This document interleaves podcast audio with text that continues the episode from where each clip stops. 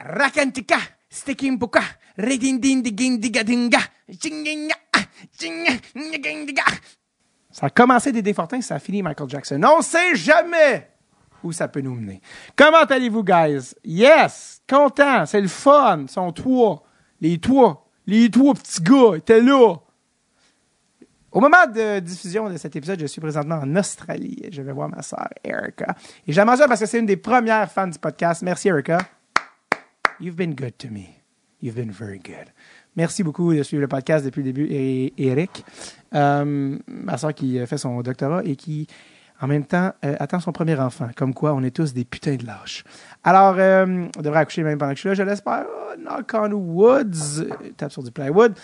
J'ai hâte de vous présenter l'invité d'aujourd'hui, mais juste avant, je vais vous mentionner quelque chose qui nous excite beaucoup à Dress Tape. Producer Tom et moi, j'en ai parlé dans les deux derniers épisodes on essaie quelque chose pour les six prochains mois. À chaque dernier vendredi du mois, on fait tirer un package absolument nice qui, à chaque fois, le package va inclure la mission Forsberg. Là, on parle ici d'une valeur de 50 pièces 15 heures de matériel inédit enregistré en Suède, notre rencontre à Forsberg, tout, tout, tout.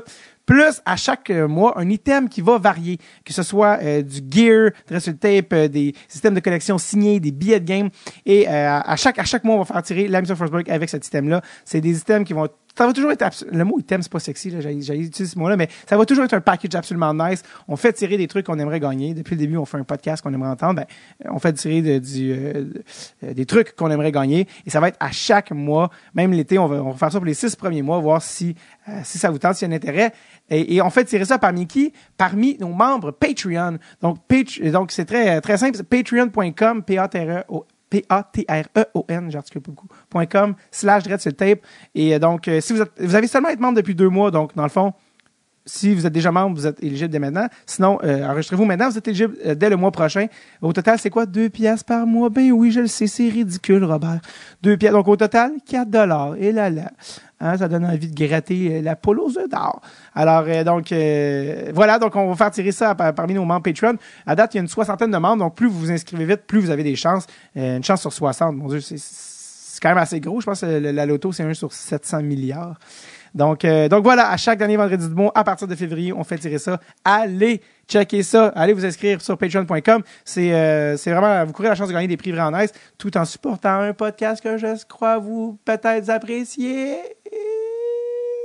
Hop, c'est parti. Donc voilà. Euh, L'invité de cette semaine, Éric Dubois, un épisode que j'ai depuis, euh, que j'en depuis l'été dernier, que je chéris. Et là, je dis, oh, c'est quand je le laisse aller, là, je le laisse aller, il est assez bien élevé. C'est beau, il a appris, je peux le laisser aller. Donc, euh, non, non, mais euh, je l'aimais beaucoup cet épisode-là, j'avais hâte de, vous le diffuser. Pierre-Luc, euh, Pierre-Luc, bon, vous me voyez venir, là. tu le pognes-tu le lapsus, gros, tu sais, gros big? Gros, big, gros, big.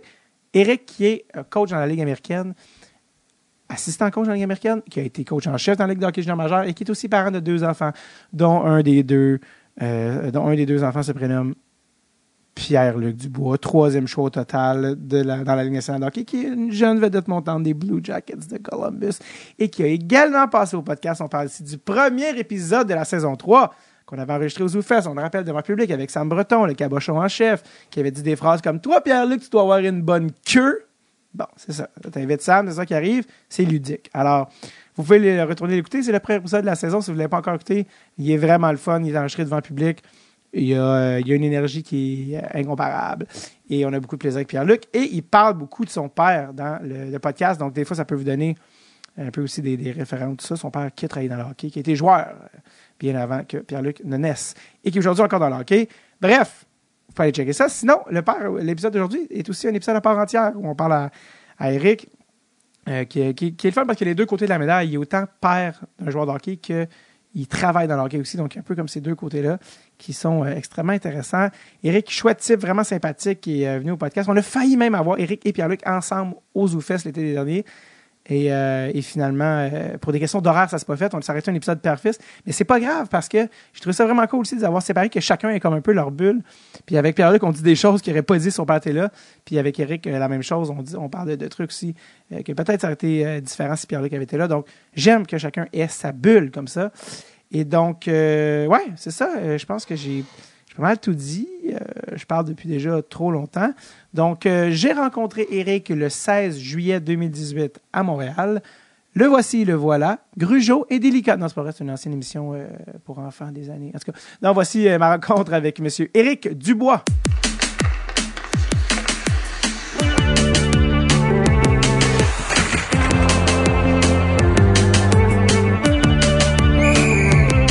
Dread sur le tape. Avec David Bocage.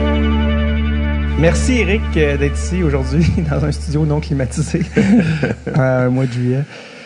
Ah, L'air est lourd. Merci d'être ici. surtout avec les grandes chaleurs là, présentement. Ouais, c'est euh, c'est pas facile. Euh, J'ai reçu ton gars récemment à Dread sur le Tape. C'était lundi dernier. Il est venu euh, au Zoo Fest.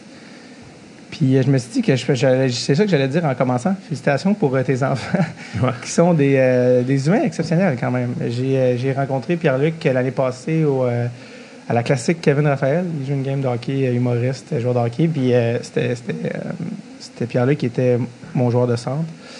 Parce que j'avais décidé qu'il était sur la- Il jouait pas encore en Ligue nationale, fait que les gens ils connaissaient pas, ils savaient pas qu'il voulait jouer avec lui. Moi, je savais que je voulais jouer avec lui.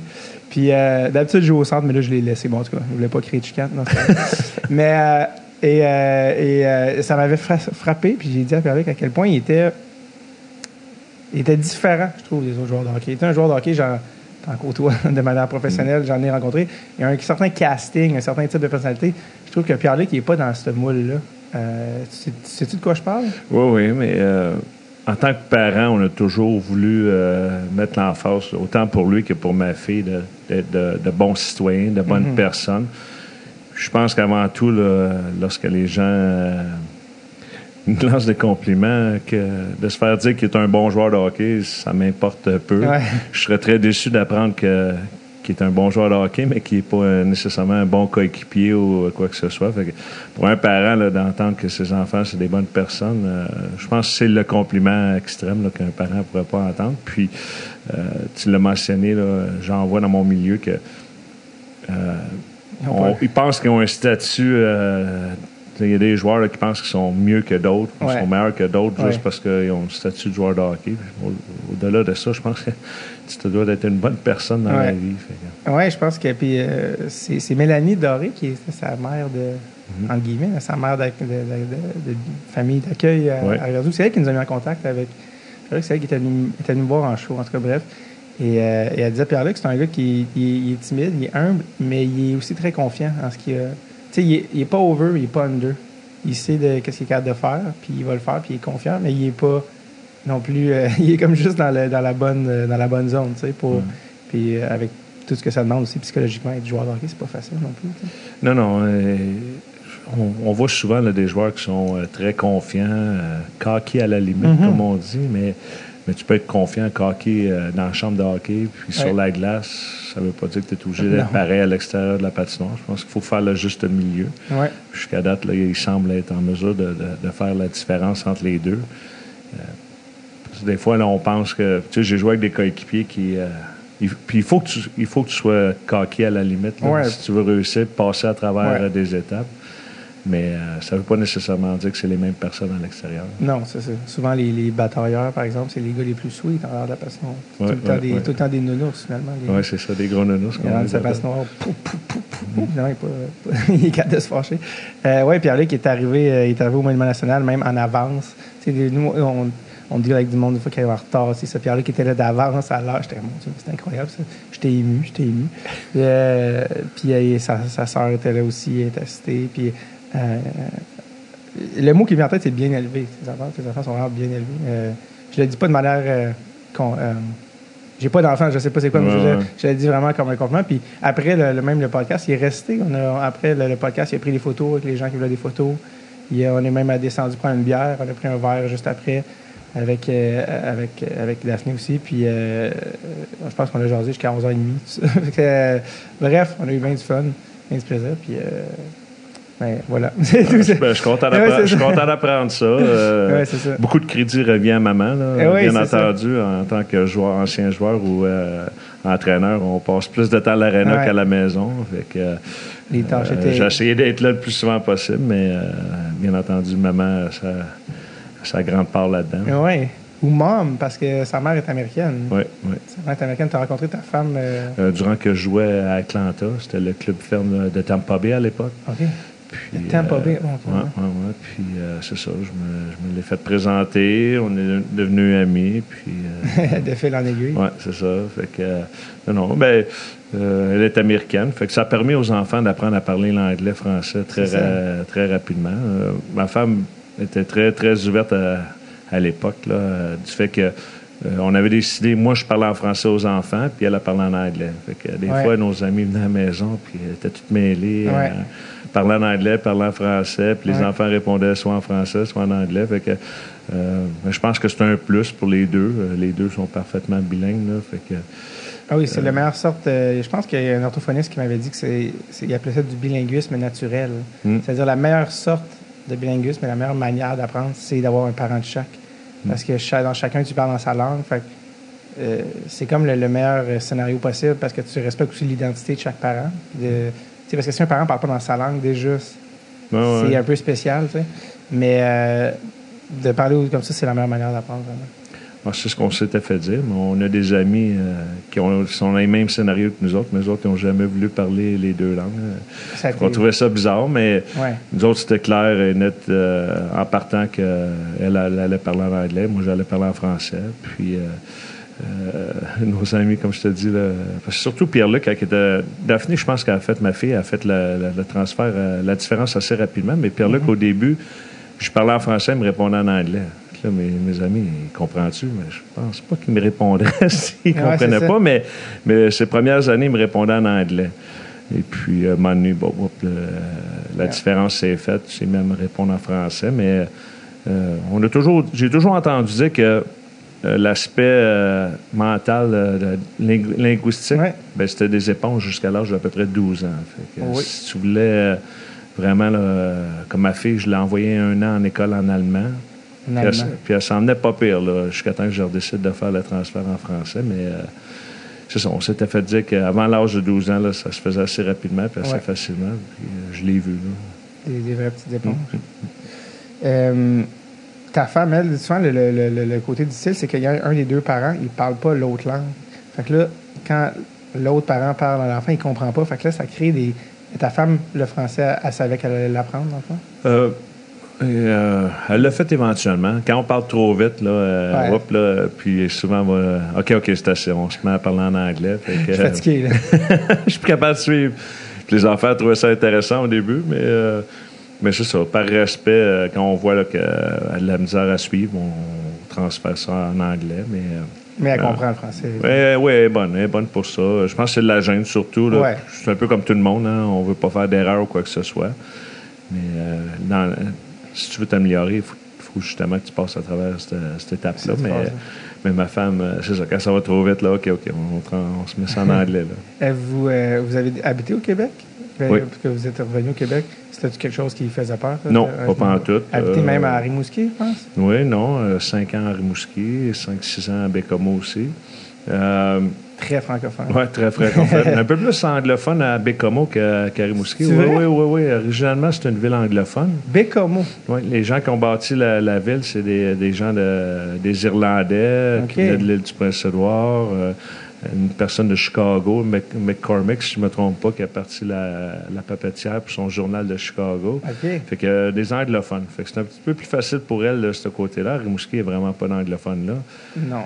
Fait que euh, plus francophone. Mais euh, ma femme, euh, dans le temps que je jouais au hockey, on, on- qu'est-ce qu'on fait durant l'été? Puis c'est elle qui a décidé, non, non, on s'en retourne au Québec durant l'été. Euh, fait moins chaud qu'à Atlanta, beaucoup moins Ouais. d'humidité. Elle trouvait le, le rythme de vie pas mal plus relax au Québec que, que c'était aux États-Unis. Fait que c'est pas mal venu d'elle, là, Est-ce- qu'on allait s'installer. Aujourd'hui, elle n'est pas malheureuse d'être au Canada? Non, non, non, Avec pas pantoute. tout ce qui se passe aux États-Unis? Pas pantoute. Euh, je pense que ça lui a fait du bien de retourner à- dans un milieu anglophone, là, euh, a deux ans, quand on est parti pour Winnipeg. Ouais. Je pense que ça lui a fait du bien dans le sens que euh, elle s'est jamais plaint, là, mais euh, tu sais, des fois, retourner dans ta langue, un peu comme un Québécois Ouais. qui, qui passe beaucoup de temps à l'extérieur, revient au Québec, mais il est content de retrouver ses amis, de reparler français. Je pense que ça lui a fait du bien de- de- de- d'aller dans un milieu anglophone. Mais aussitôt que ma saison est finie, il faut qu'elle revienne au Québec. Puis, euh, Ouais, il faut qu'elle passe le plus de temps possible avec ses enfants aussi. là.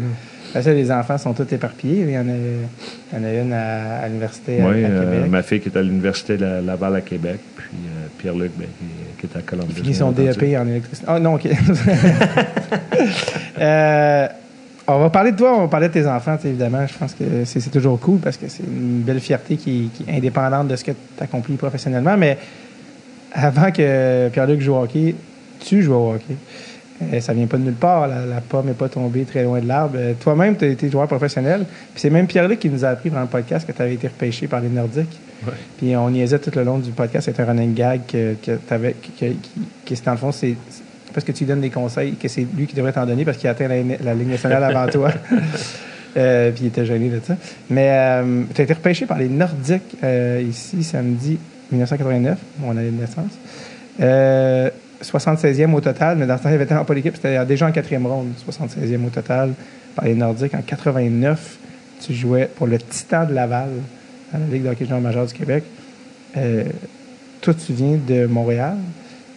Il y avait une rivalité, ben, il y avait une rivalité Montréal-Québec quand tu te fais repêcher par les Nordiques, un gars de Montréal? Oui, ben, j'ai grandi surtout sur la réussite de Montréal. Mais, euh, mais bien entendu, moi, j'étais un grand, grand, grand partisan du Canadien. Euh, souvent, mon père, euh, je pense qu'il faisait exprès justement pour me taquiner. là. Je pense qu'il prenait pour les Nordiques juste pour euh, brasser un peu euh, les affaires dans, dans le salon.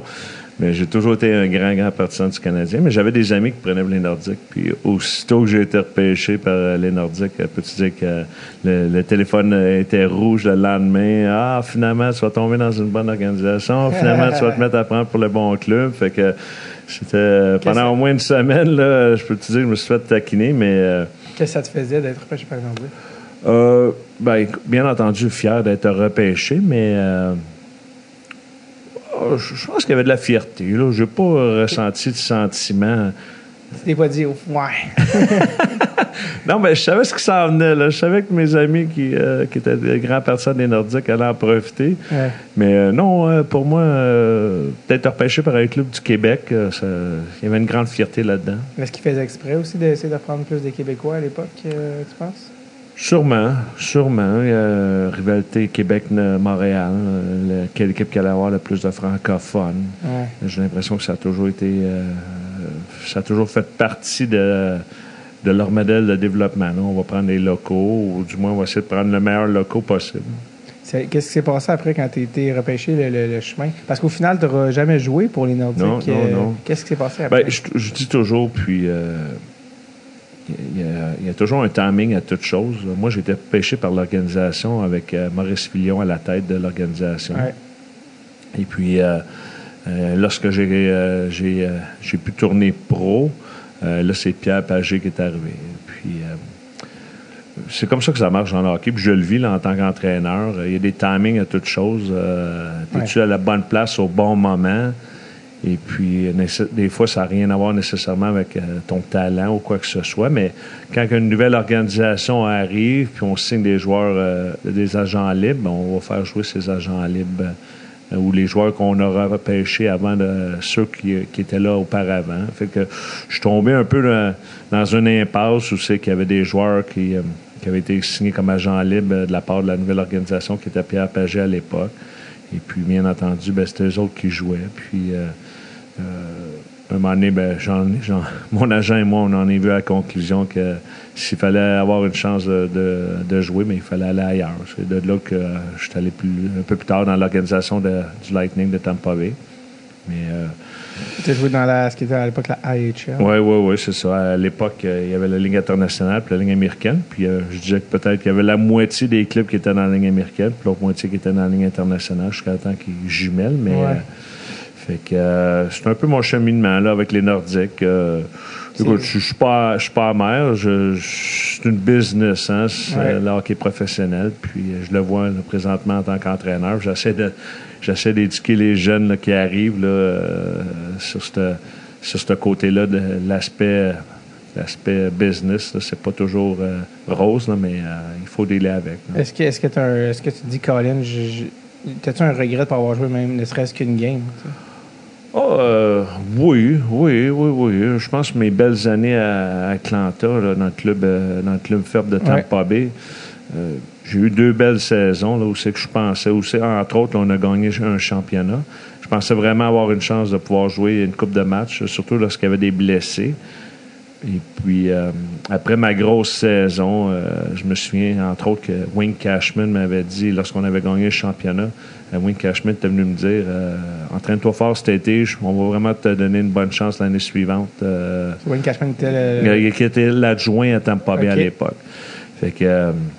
Écoute, lorsque tu te fais dire ça, tu viens de gagner un championnat, l'entraîneur adjoint du, du, club de la Ligue nationale prend la peine de te, de te prendre après avoir gagné le championnat dans la chambre d'à côté. Euh, Eric, entraîne-toi fort, on va donner une bonne chance l'année suivante. Euh, ben, j'y croyais vraiment. J'y croyais vraiment. Puis euh, je suis arrivé au camp d'entraînement, un match d'exhibition, bang, on me retourne dans, la ligne américaine ou dans la ligne internationale à l'époque. Je me suis dit, wow, toute une chance. Il faut croire que euh, l'entraîneur adjoint n'a pas beaucoup de, pouvoir dans la Ligue nationale. C'est plutôt euh, l'entraîneur-chef ou le directeur gérant qui en a. j'étais vraiment déçu. Mais à un moment donné, on passe par-dessus ça, on move on, comme on dit. C'est quoi que tu as appris de ton expérience de joueur que maintenant que tu es coach, puis tu, es coach en Ligue américaine en plus, tu deals à, à, temps plein avec des gars qui attendent juste ça, se faire mm. rappeler.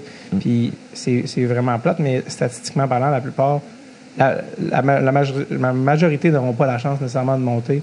Euh, euh, comment tu deals avec ça? Puis qu'est-ce que tu as appris de ton expérience de joueur que tu peux transmettre? il y a deux choses qui, euh, que je retiens de ces années-là. il faut se concentrer vraiment sur ce qu'on contrôle, c'est-à-dire nos performances lors des entraînements, nos mm-hmm. performances lors des matchs un peu comme tous les jeunes, puis j'ai passé par là. Des fois, on s'en fait avec ce qu'on contrôle pas nécessairement. Pourquoi je joue pas? Euh, pourquoi je n'ai pas autant de glace? Peu importe. Là. Fait que ça, c'est un. Contrôle, ça, focus sur ce que tu contrôles. Puis la deuxième chose que les jeunes n'aiment pas entendre, c'est le mot patient. Sois patient. une, journée à la fois. Travaille aujourd'hui, essaie de devenir un meilleur joueur aujourd'hui. Demain, c'est une autre journée. Mais les joueurs ne sont pas patients. Ils veulent, euh, ils veulent aboutir dans la Ligue nationale le plus rapidement possible. Mhm. Ils, veulent, aller euh, jouer professionnel le plus rapidement possible. C'est pas. Euh, tu sais, Pierre-Luc, ça a été vite. Oui. C'est un parcours de, un, parcours rapide. Là. Même à 18, quand il est revenu, je pas grave, mon homme. Go, on travaille, puis l'année prochaine, c'est l'année prochaine. Mais pendant trois ou quatre mois, là, son, son début de saison à Cap-Breton était très, très ordinaire, justement à cause de ça. L'aspect psychologique. C'est ça, l'aspect psychologique. jamais, tu jamais fait couper une équipe de sa vie, j'imagine? Euh, moi, l'équipe euh, Canada, c'était pas mal la première fois à 17 ans. Puis là, euh, il a vécu dans la Ligue nationale. Mais tu sais, de voir qu'il y avait des joueurs qui réussissaient à faire la Ligue nationale à leur première année, ça l'a. On s'entend, il était quoi, à trois à faire la nationale? Oui, c'est ça, la troisième. Puis là, tu vois le sixième, septième, tu sais, faire la, Ligue nationale, mais tu te compares, tu sais. Fait que, c'est pas mal les deux, euh, les deux aspects psychologiques que je travaille beaucoup avec les jeunes euh, dans la ligne américaine. C'est euh, contrôle, ce que, focus sur ce que tu contrôles, puis sois patient, sois patient. Est-ce, qu'il y a des gars, parce que tu sais, il y a des. Y a-tu un moment où un joueur à la Ligue américaine qui veut monter, il y a un moment donné où il est, entre guillemets, trop tard. Tu te dis, Colin, j'ai dit d'être. Tu sais, y a-tu un moment où tu te dis, garde, si par tel âge t'es pas monté, les chances que tu joues dans salle sont de plus en plus bas. Tu comprends ce que je veux dire? Il y a une réalité aussi. Comment tu gères ça? Puis, les gars sont pas stupides non plus. Tu peux leur mentir, mm, mais ils mm, sont comme, mm. regarde, j'arrive à, à, 30 ans puis j'ai pas joué. Comment tu gères ça? Puis avant quel âge, selon toi, faut que tu ouais, non. Euh, il faut que tu avances. Il faut que tu avances. Il faut que tu progresses dans la vie. Ça, c'est très, très important. Euh, on donne souvent un contrat de trois ans, un un jeune qui commence à, jouer pro. Fait que, il arrive à 20, 20 21, 22. mais je dirais jusqu'à 24, 25, 25 ans, il y a encore, euh, il y a encore de la place à, amélioration, à, progresser. Sauf que ce qu'on veut voir en tant qu'organisation, puis je peux pas nécessairement répondre pour les, Jets, mais selon les discussions qu'on a avec eux autres, si le jeune progresse, bon, on va être patient. On va lui redonner un deuxième contrat. Fait qu'un un deuxième contrat, c'est peut-être juste deux ans. Fait que ça va, ça va l'amener à 24, 25 ans. Des fois, peut-être un autre trois ans. Mais ce qui est important, c'est de voir une progression. On en a vu euh, au cours des deux dernières années. Euh, pendant trois ans, c'est le même joueur le même joueur, ne progresse plus, il atteint son plein potentiel ou euh, ne met pas les efforts nécessaires pour atteindre un, potentiel plus élevé. Euh, on le voit là, tu sais. Puis dans la Ligue nationale, un peu comme le junior majeur, on a seulement euh, 50 contrats pro à peu près. là. Euh, Je me trompe peut-être, peut-être 55, 60, mais c'est pas même plus que ça. Fait, Ouais. fait qu'à chaque année, on repêche 6, 7, 8 nouveaux joueurs. Mais si tu veux leur donner des contrats, il faut que tu aies des contrats disponibles. Si tu n'as Ouais. pas de contrat disponible, tu fais attendre le jeune un an. Parce que les ans. fans ne sont pas conscients. Non, non, non, c'est ça. Pourquoi on ne l'a pas signé? Mais j'ai pas de Ça contrat disponible. ouais. Il faut t'attendre un an ou faut que tu rajettes des contrats pour, euh, pour en mettre de disponibles. Fait que, fait que si le jeune ne progresse pas au bout de trois ans, on se dit, bon, ça vaut-tu la peine d'y en donner un deuxième contrat? Ou j'ai besoin de ce contrat-là pour l'offrir à quelqu'un d'autre. Ouais. C'est pour ça que euh, l'amour patient, oui, mais en même temps, le jeune, il sait que. Mais ce qui est important, c'est de progresser. Si tu progresses, tu avances, on ne sois pas inquiet, tu vas en avoir un deuxième contrat. Ouais. C'est quand le jeune ne progresse pas, euh, qu'il avance plus, puis là, on se dit, ouais, OK, euh, je suis peut-être mieux de garder ce contrat-là pour quelqu'un d'autre. euh, Le ferait, oui. Mm. il, y a, il y a plusieurs affaires aussi avec lesquelles vous devez gérer dans, dans la Ligue américaine, en fait. Euh, la Ligue américaine, c'est considéré une ligue de développement. Mm. Fait que tu n'as pas le droit d'avoir plus que X vétérans. Puis ça marche au nombre de games joués. Oui. Comment ça marche exactement? Ben, c'est cinq vétérans, six Ouais. avec le gardien de but, mais euh, c'est 250 matchs professionnels Par joueur. par joueur. Ok. Fait qu'aussitôt que le, euh, avant que le début de saison Quand tu dis commence. professionnel, tu veux dire Ligue nationale ou Ligue américaine? Ligue américaine. Aussi. Oui, Donc, tout confondu. oui. Fait que, euh, mais ça, c'est avant que la saison. Fait que ça, mettons, avant le début de la saison, le, le joueur a 249 matchs de jouer, mais il n'est pas considéré comme vétéran. Ok. Faut, aussitôt qu'il a dépassé 250, puis on commence la saison, puis euh, sur son dossier, il y en a 250, ben là, c'est considéré comme un vétéran. Fait que t'as pas le droit d'en avoir plus que 5, 6 avec le gardien de but dans ton alignement chaque soir. OK. Mais on voit des équipes, euh, Toronto entre autres, euh, je pense qu'ils ont 10 vétérans. Ils ont juste le droit d'en habiller 5 par soir, 6 avec le gardien de but, mais ils en ont 5 dans les estrades. Ah, ouais. si un vétéran se blesse, ben, il l'habille. L'importance Euh, pour Ah, c'est incroyable. Toronto doit avoir une masse salariale euh, Ouais, plus euh, élevée que. plus élevée que. ah, ça doit être le double de plusieurs équipes, peut-être même le triple. Parce qu'un un, un vétéran dans la Ligue américaine peut gagner très bien sa vie. hein. Oh, oui, oui, oui. On a vu, il y a deux ans, je ne sais pas si tu te souviens de Milan Mihalek, qui jouait à Ottawa. Oui. On gagnait 4 millions par année, mais ils l'ont envoyé dans les mineurs à Toronto. Ouais. Puis le premier match contre nous autres, il a joué. Le deuxième match, ils l'ont mis dans les estrades, ils ont fait jouer un autre vétéran. Pas plus. Puis nous autres, on riait de ça, on disait, c'est incroyable, ils se permettent de mettre un vétéran de 4 millions dans les, Ouais. dans les estrades. On pourrait peut-être l'utiliser ce soir. Ouais. Euh, puis cette année-là, on en avait juste deux, nous autres. Fait que, euh, Wade Redden a joué avec, à 6 millions par année. Il a joué des Ouais, années oui. euh, pour euh, le club école, mais il- des gars pris avec des contrats dont l'équipe a vu, puis l'équipe a quand même assez d'argent pour les payer. C'est euh, c'est ça, c'est ça. Ouais, ouais. Puis euh, il y a des équipes euh, comme Toronto, j'ai entendu dire de la part de Lou Lamariello puis Carl Dubis que les autres, ils veulent leurs jeunes joueurs qui soient entourés de vétérans. Ouais. Qui soient entourés de vétérans dans le sens que euh, pour leur permettre d'apprendre à jouer pro, de leur permettre euh, d'apprendre euh, comment se comporter, euh, se préparer pour un match, pour éventuellement devenir des bons professionnels. Fait chaque organisation a sa propre politique. philosophie de ouais, hmm? développement. Vous avez aussi des contrats one-way. Est-ce que vous êtes obligé d'avoir des, des contrats one-way Ligue américaine? Est-ce que vous êtes obligé d'en avoir? ça? Non, non. On peut avoir un contrat two-way où c'est que. euh, il y a un contrat de Ligue américaine, mais il y a aussi un contrat de la, la Ligue de, de la East Coast, si Ouais. jamais on décide de le retourner dans l'East Coast. Ouais. Euh, Donc, il y a two-way Ligue américaine, Ligue nationale, one-way Ligue américaine, Ouais. two-way Ligue américaine, Ligue East Coast. oui, ça en plaît, ça. Il n'y a pas d'autres contrats. que Non, ça veut dire que quand une équipe prend la peine d'essayer un gars à un one-way Ligue américaine, ça veut dire qu'ils n'ont plus de- probablement de disponible de contrat two-way. C'est ça. Puis euh, l'autre l'autre contrat, des fois, qu'on voit à l'occasion, c'est qu'on va donner un, un- un- un PTO, là, c'est un Professional Tryout Contract euh, de 25 matchs à peu près. Fait qu'on- il y a un salaire spécifique sur 25 euh, parties. Et puis, si tu l'aimes au bout du 25 parties, tu peux y en donner un autre 25 parties ou là, tu signes pour finir l'année Ouais. avec, ton, avec ton club. Simon Després, en ce moment, un professional tryout avec Montréal, c'est par ça. exemple. C'est ça. Euh, on parlait des vétérans. Il y a beaucoup de gars qui vont finir leur carrière dans nationale. Mike Key a joué jusqu'à 40 quelques. Mm. Euh, Tom Costopoulos, souvent, ça devient les capitaines, mais souvent, pour eux, c'est aussi une belle stabilité de fin de carrière, de dire, OK, avec ma famille, je peux échanger à droite, à gauche. J'habite dans cette ville-là. Puis euh, les, les vétérans, ils peuvent faire justement des, des 300, 400, 500 000, là, je pense. Oui, en- c'est ça. C'est quand même pas mauvais. Là, comme- pas euh, salaire de médecin spécialiste. Là. Non, non, non, non. Je pense entre autres, euh, au capitaine qui jouait à Cleveland dans l'organisation de Columbus, euh, Mike Gregg. Je pense qu'il faisait 500 000 là, pour être le capitaine Ouais. puis être un bon vétéran dans la chambre. C'est quand même pas mauvais. Euh, Nous autres, on avait Patrice Cormier l'année passée qui était notre capitaine au cours des deux dernières saisons. Et puis, il faisait quand même un, un bon salaire dans les six chiffres. Puis là, cette année, il a décidé d'aller essayer dans la KHL. Mais, Ouais, mais euh, c'est des joueurs qui sont importants dans une organisation. C'est des joueurs qui sont importants dans une chambre de hockey. Puis, euh, peuvent quand même euh, gagner très bien leur vie. Patrice Cormier, c'était un joueur qui était un choix de première ronde, non? Ou deuxième? Oui, oui. Mais- au- Peut-être début de deuxième Ouais, ronde. mais je pense que c'était le premier choix. Ouais, qui avait joué pour Team Canada, tout ça. Ouais, tu sais, ouais. Par exemple, ça, c'est un bon exemple de joueur que l'équipe euh, voyait dans, dans ses plans, puis que ça, ça finit qu'il n'a pas fini avec le grand club. Comment, comment, il, comment il prenait ça, Patrice, de- de- de- d'arriver à une conclusion, de dire OK, ben, je jouerais peut-être pas en Ligue nationale, finalement.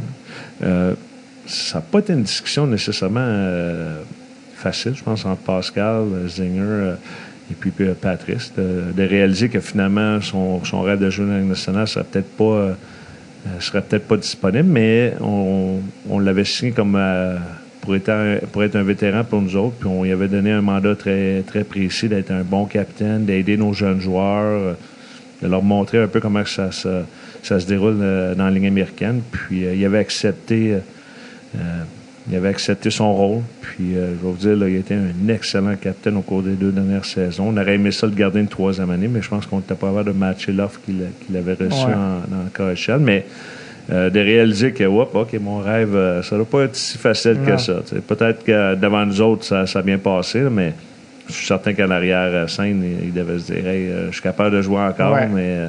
Qu'est-ce qui manquait à Patrice pour jouer je pense que c'est sa vitesse. Euh, on voit de, de plus en plus le, le hockey d'aujourd'hui. C'est un sport qui est très rapide. Puis Patrice, ça n'a jamais été euh, euh, son bread and butter, là, sa Ouais. force, là, le, le- le patin. Fait que je pense que c'est ce qui lui a nuit. C'est plus possible. Est-ce que- c'est possible de jouer dans nationale aujourd'hui si tu n'as pas un certain coup de patin? bon, pour un joueur de centre, c'est pas facile. si et tu ça, patines pas, lui, c'est un joueur de centre. Mais euh, tu- si t'es pas, euh, si ton patin, c'est pas ta force, il faut vraiment que ton hockey sense soit Incroyable. incroyable. donc, t'as- t'es, euh, parce que je, fais du back and forth, mais je reviens quand tu as joué à Atlanta. Euh, tu as même joué pour le Moose du Manitoba pour qui tu coaches maintenant, ironiquement. À l'époque, il était dans la Ligue internationale, là, ils sont dans la, dans la Ligue euh, américaine. Et après ça, tu as quitté pour l'Europe, comme le fait Patrice. Mm. Donc, euh, tu sais très bien quel est le processus. Euh, quand en 96-97, après ta saison avec le, le Moose du Manitoba, tu avais déjà rencontré ta femme. Euh, je pense que ta fille venait de. Tu avais un bébé. C'est quoi le processus quand, tu dis, bon, qu'est-ce qu'on fait? Ben, euh, j'ai aimé mon année à Winnipeg, sauf qu'à l'époque, voyager n'était- pas facile avec le Moose. Euh, C'est-à-dire qu'il y avait. c'était tout commercial. Il fallait absolument partir de Winnipeg pour Minnesota. C'était des vols à 6 heures le matin. Et puis quand j'ai terminé ma saison, j'étais brûlé. euh. Puis là, euh, j'avais des amis qui partaient pour l'Europe. euh, qui jouaient avec moi, euh, Ouais. qui avaient joué avec moi, puis ils m'ont approché. Est-ce qu'Éric, ça pourrait t'intéresser? Puis c'était la DEL à l'époque en Allemagne. Allemagne, c'est ce qui est la grosse ligne en Allemagne. Ouais. Et puis, je me suis dit, bah, ça pourrait être intéressant. Je, je suis quand même encore jeune. Peut-être me permettre de passer peut-être plus de temps avec mes enfants ou avec ma fille, du moins. là. Mon garçon n'était pas encore né. Fait que, je pense que un- le fait que je partais avec des amis, le fait que euh, le voyagement avait été très difficile à Winnipeg, je pense que ça- m'a aidé à prendre ma décision. Puis, comment tu as trouvé ça, l'Allemagne? J'ai adoré, sauf que ma première année, euh, l'organisation, on a eu des troubles d'argent toute l'année. Euh, on a perdu une dizaine de joueurs euh, avant les fêtes parce qu'on justement, on ne se faisait pas payer. Ma femme était enceinte de Pierre-Luc à l'époque. le stress de ne pas recevoir notre argent, à un point tel qu'à un moment donné, j'ai suggéré à mon épouse d'aller vivre chez sa sœur ou chez sa mère à, à Atlanta là, pour que- pour qu'elle se calme. Je, voulais quand même qu'elle ait une grossesse. Là, euh, Paisible. hein. paisible. Là, puis, euh, fait que, Finalement, est-ce que vous avez été, été payé? oui, j'ai reçu mon argent, mais on était cinq mois en retard. C'est quand même assez stressant, Ouais. cinq mois en retard. Puis ils m'ont, euh, ils m'ont offert un autre contrat pour revenir l'année suivante. Puis j'ai dit, tabarouette, euh, attends, une minute. Là. Fait que pour, euh, pour, euh, pour aider mon épouse à apprécier davantage l'Europe, parce que là, sa première année, elle n'a pas nécessairement apprécié Ouais. l'Europe plus qu'il faut. Les Allemands les Allemands sont, sont très sympathiques, mais sont très méfiants. tu sais. Je pense que c'est un peuple qui est comme ça. euh, je dirais pas froid. Peut-être des mais, raisons euh, historiques. mais Ouais, bon. Non, non. euh, je, je pense que c'est peut-être dans leur gène, tu sais, froid à la limite. Là, fait n'a pas nécessairement apprécié son, son premier séjour en Allemagne. Fait que j'ai décidé d'aller en Angleterre pendant au moins un an là, pour essayer d'aider la situation. Mais je m'ennuyais tellement du hockey en, en Allemagne que je voulais revenir. Sauf que euh, on a fait un séjour de deux ans en Angleterre avant de pouvoir revenir en Allemagne. OK, c'est ça, parce que le... on n'en a jamais parlé vraiment, je pense, avec aucun invité, mais le, le hockey en Angleterre, c'était comment? Euh, c'est quand même un bon calibre. Euh, à l'époque, il y avait huit équipes. Puis je dirais qu'il y en avait quatre très, très compétitifs. Ouais. Puis euh, il y en a peut-être quatre autres un petit peu moins compétitifs. Euh, c'est un hockey qui ressemblait un peu à la Ligue de la East Coast, peut-être, là, mais je pense que j'avais entendu dire que la Ligue anglaise était très, euh, très agressive. oui, pas mal plus physique. Plus euh, du hockey nord-américain. Ouais. Comme je te mentionnais, euh, pas nécessairement toutes des grandes patinoires olympiques. Il y avait des petites patinoires dans le circuit. Fait que ça permettait aux jeux physiques d'y être présents. Ah oui, vraiment qu'il y a beaucoup de batteurs dans cette ligue-là. Oui, oui, oui, pas mal plus que, Que dans les que ligues. dans la, la ligue euh, plus européenne, là, Allemagne, Suisse, ou peu importe. Ta, ta femme était avec toi en Angleterre? Oui, oui, oui. Non, la femme, euh, ma femme, ça dit la femme. La bonne femme? Oui, oui, non. C'est quasiment, ça a quasiment sorti comme ça, mais euh, euh, non, elle a toujours eu comme principe que la famille suit. Euh, Il n'est pas question de vivre euh, d'un côté de l'océan, puis papa vit de l'autre côté. Elle a toujours pensé que la famille, c'était très important, fait qu'elle voulait que la famille suive. Puis après ça, tu es retourné en Allemagne. Moi, ben, moi j'aimais mieux le hockey en Allemagne, puis je voulais retourner euh, euh, du côté de l'Allemagne. Fait que j'ai fait deux autres saisons en Allemagne. Puis, euh, Ça a mieux été? oui, oui, oui, oui. Puis un beau petit village, on a eu beaucoup de plaisir. C'est quoi le nom du village? Schwenningen, Oui, OK. oui, oui, oui. Puis, non, très plaisant. J'aurais continué à rester là, mais encore là, euh, donné, l'entraîneur, le gérant ont été virés. Fait que là, c'était un nouveau gérant, un nouveau coach. Mais lui, bien entendu, va emmener ses joueurs. Fait que, Ça roule, ça roule. ouais, c'est ça, non, c'est ça. Euh, on a parlé tantôt, c'est une affaire que je voulais te demander, j'ai oublié, mais quand tu jouais à Atlanta, il y avait un gars sur ton équipe qui s'appelait, qui s'appelle encore d'ailleurs Brent Gretzky. Ouais. Tu as joué avec le frère de Wayne Gretzky. ouais, ouais, ouais.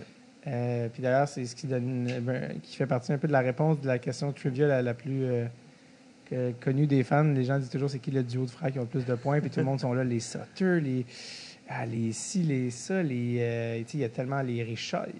Non, c'est les Gretzky. Ouais, Wayne Gretzky a un frère. Personne ne sait qui est Wayne Gretzky. Ouais. Ouais, il a joué quelques games, mais Wayne Gretzky a tellement de points que. Peu importe. Même si son frère a eu zéro Ouais, point, ça, il n'y a aucun ça. duo, trio, ou même, même peu importe le nombre de frères qui ont autant de points que Wayne Gretzky. Tu sais. Ouais. Euh, Parle-moi de Brent Gretzky. Même, même, même style que, que Wayne. Ah même, ouais. même style, patine de la même façon, joue de la même façon. C'était. euh, quand... Poor man's euh, Wayne Gretzky. Oui, oui, ben c'est ça. Bien entendu, il n'a pas nécessairement le talent de son frère, mais euh, le même style patine pareil, le chandail dans pareil. euh. ah non, mais euh, ça ressemble là, physiquement, puis look, euh, look wise, là, mais très bonne personne. Moi, j'ai j'ai adoré jouer avec Brent.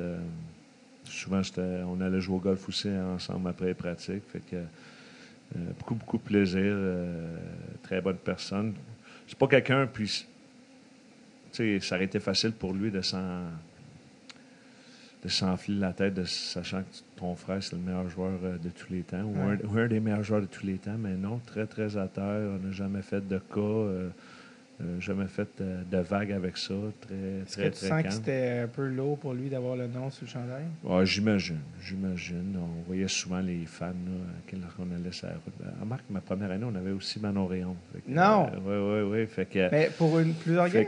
Ou toute la saison? ouais, toute la saison. Là, Toute la saison. Euh, on l'a envoyé une couple de fois dans East Coast pour qu'elle joue plus souvent, mais, euh, mais on, on avait deux attractions lorsqu'on allait sur la route. C'était Brent puis c'était Manon. Fait que tout le monde les entendait euh, avant qu'on rentre dans l'autobus pour faire les signatures, prendre des photos, tout. Fait que j'imagine que c'était quand même un peu lourd de, de savoir qu'on te comparerait toujours au frère euh, de l'autre ouais.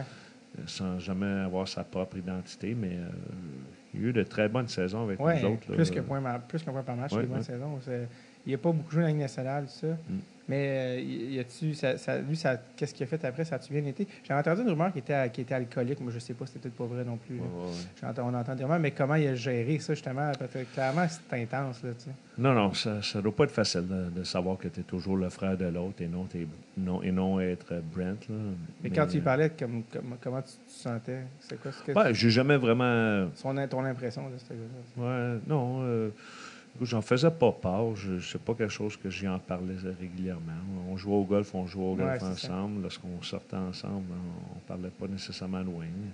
C'est sûr que j'ai vu ses parents à quelques occasions. Ouais, là. t'as rencontré les parents? Oui, oui, oui. Je me souviens qu'on avait euh, soupé avec son père et sa mère euh, Ouais. à, la, à la même table là, après un match. Mais, euh, C'est Walter qui est un personnage presque aussi connu que Wayne. oui, oui, oui, oui. Probablement qu'il était le fils. Oui, ouais, c'est ça. Wa- Walter, qui est le- le- la figure paternelle canadienne euh, par excellence, on dirait. De, en plus, l'immigrant euh, ukrainien, qui Ouais. est- c'est comme l'image euh, mythique.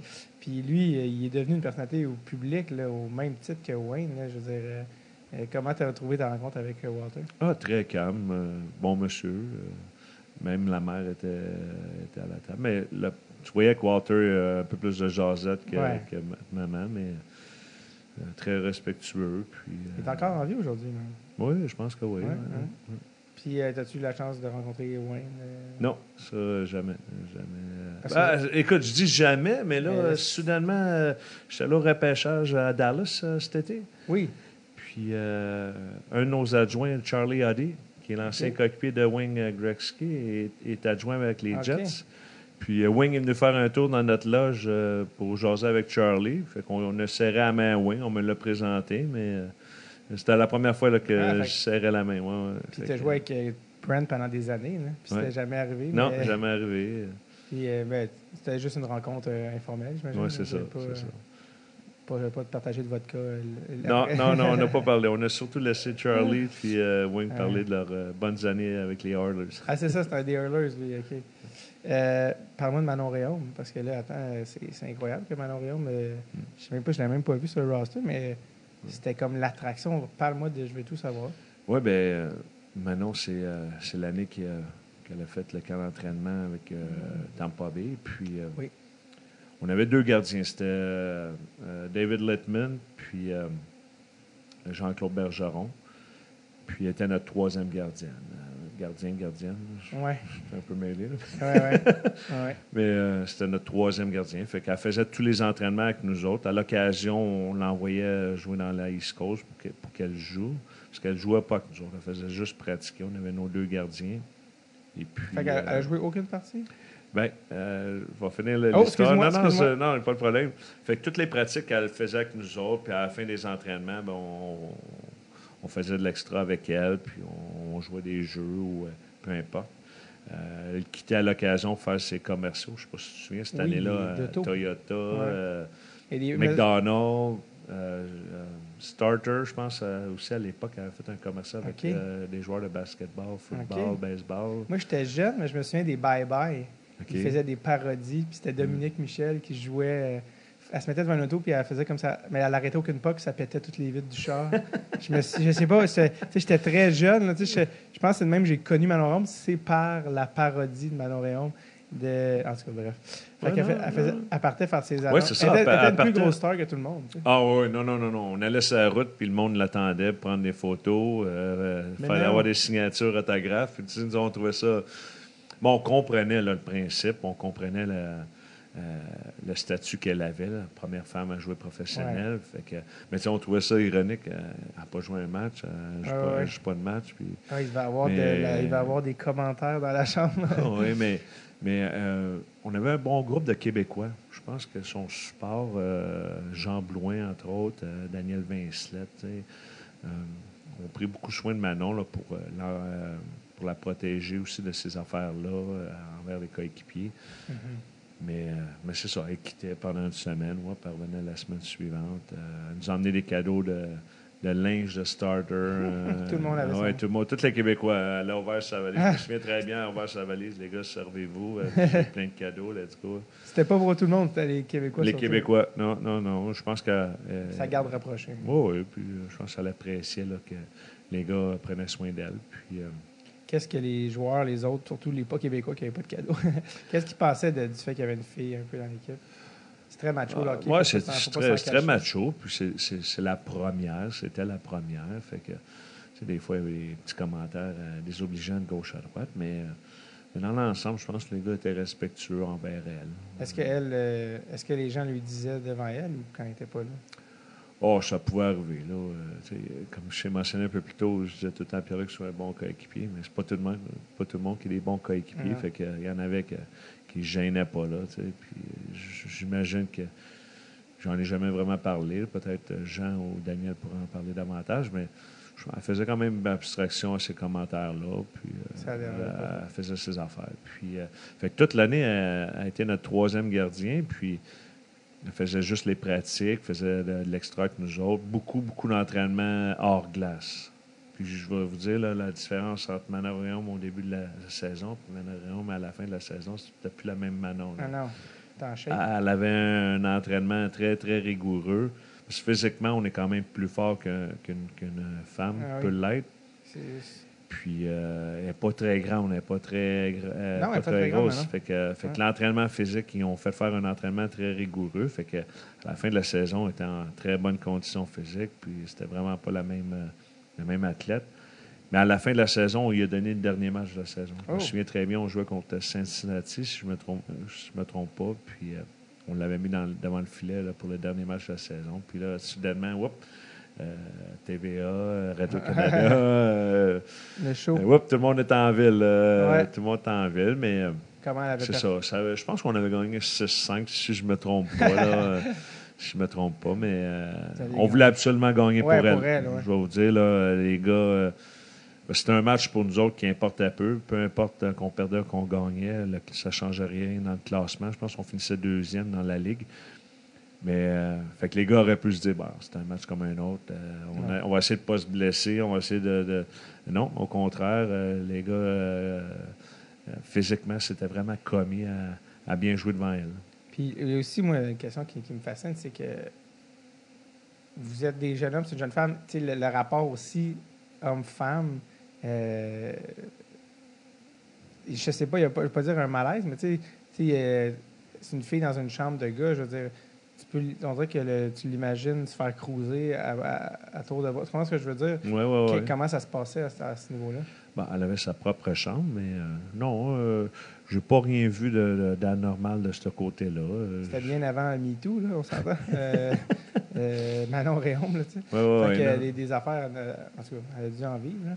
Mais ouais, c'est ça, tu sais, c'est quand même, sais, euh, justement, euh, le monde, sais, à l'âge où les gens rencontrent leur chum, leur blonde, Hum, hum. puis là, tu as une fille dans la chambre, c'est quand même assez particulier. Ouais, euh, non, peut-être qu'elle s'est fait euh, draguer, comme on Ouais, c'est dit, mais euh, j'ai pas été conscient, j'ai pas été témoin de, de gestes comme ça. En tout cas, nous autres, notre, gr- notre groupe euh, de joueurs, là, Christian Campo aussi, là, euh, on était tous respectueux envers elle. Puis c'était comme notre, euh, notre coéquipière, c'était comme notre ami. Fait que euh, peut-être que euh, du côté anglophone, peut-être qu'il y en a qui se sont euh, permis de la, la, la cruiser, comme on dit, mais euh, en public, du moins, on était tous respectueux puis envers elle, puis j'ai pas vu d'incident. Est-ce que tu parles encore à Manon tu- Non, non, ça fait. J'ai vu son frère la semaine passée. J'ai pas- J'ai passé ça- la semaine avec Pascal avec Hockey Canada. Et puis Ah oui? je l'agaçais avec ça. Un peu comme Brent Gretzky, tu as Ouais. toujours été le frère de Manon et non Pascal Ouais, c'est Réaume. ça. Il dit, C'est en plein ça, Eric. C'est drôle parce que lui aussi, on, euh, on y avait parlé justement dans le podcast. C'est un bon gars, Pascal, bien Mm. sympathique. Oui. Euh, euh, c'était dans quel contexte pour Hockey Canada que vous voyez? Euh, la semaine passée, euh, il y avait une semaine d'habileté euh, au, au sein de Hockey Canada. C'est une euh, semaine là, pour. euh, il, invite à peu près 25 entraîneurs, 24 entraîneurs euh, un peu partout au Canada.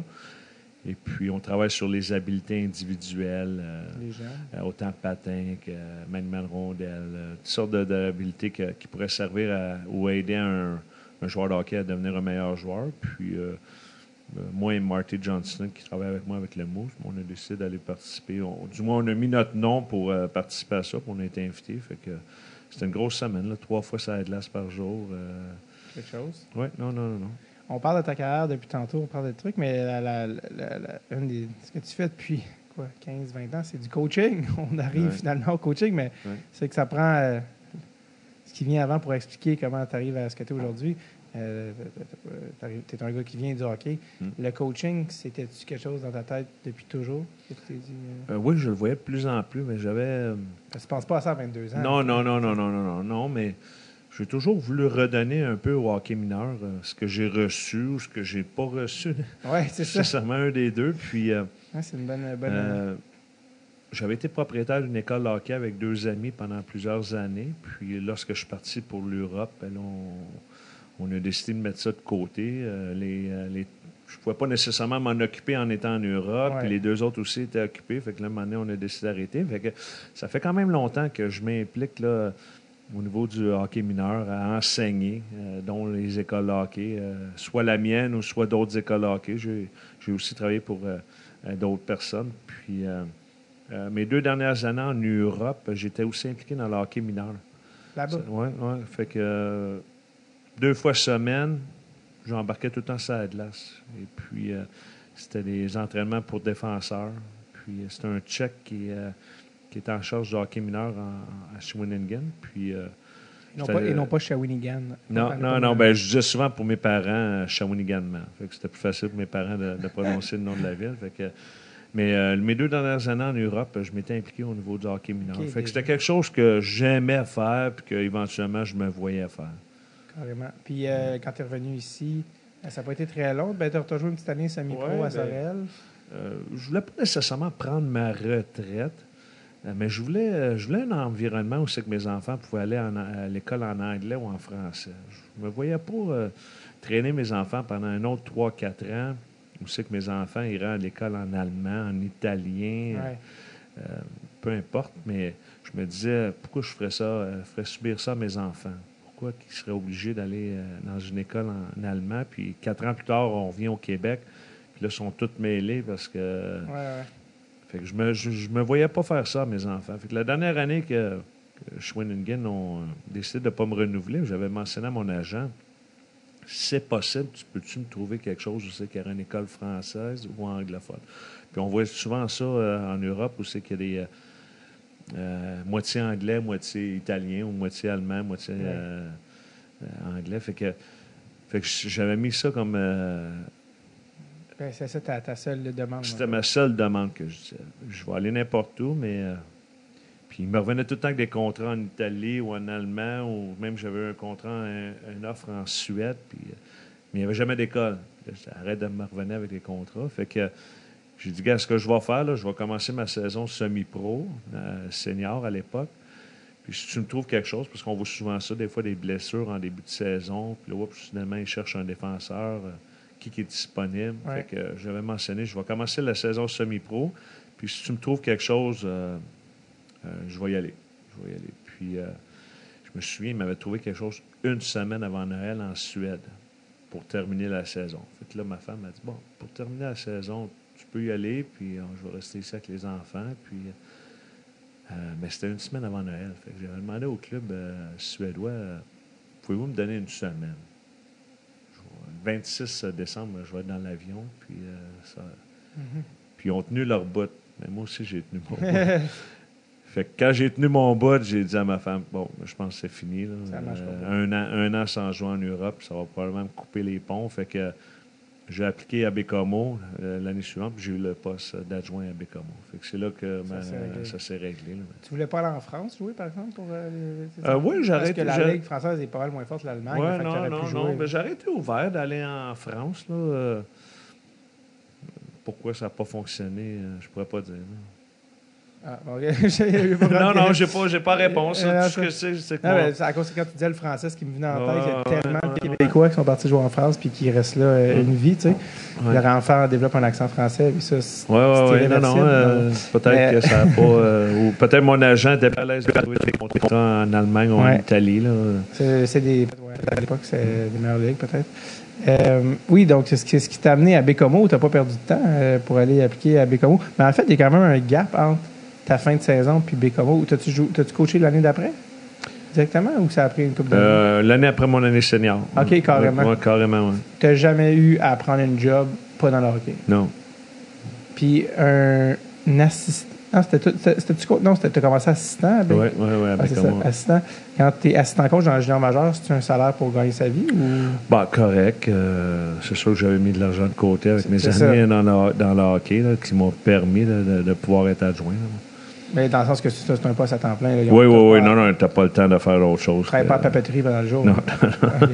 C'est-tu une peur que tu as déjà eue, ça? Ah, shit.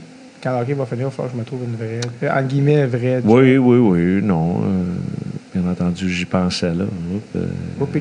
Qu'est-ce que je vais faire? Euh, non, il y a- on y, a, on y a toujours pensé, là, mais j'ai été chanceux, dans le fond, de toujours travailler dans ce domaine-là.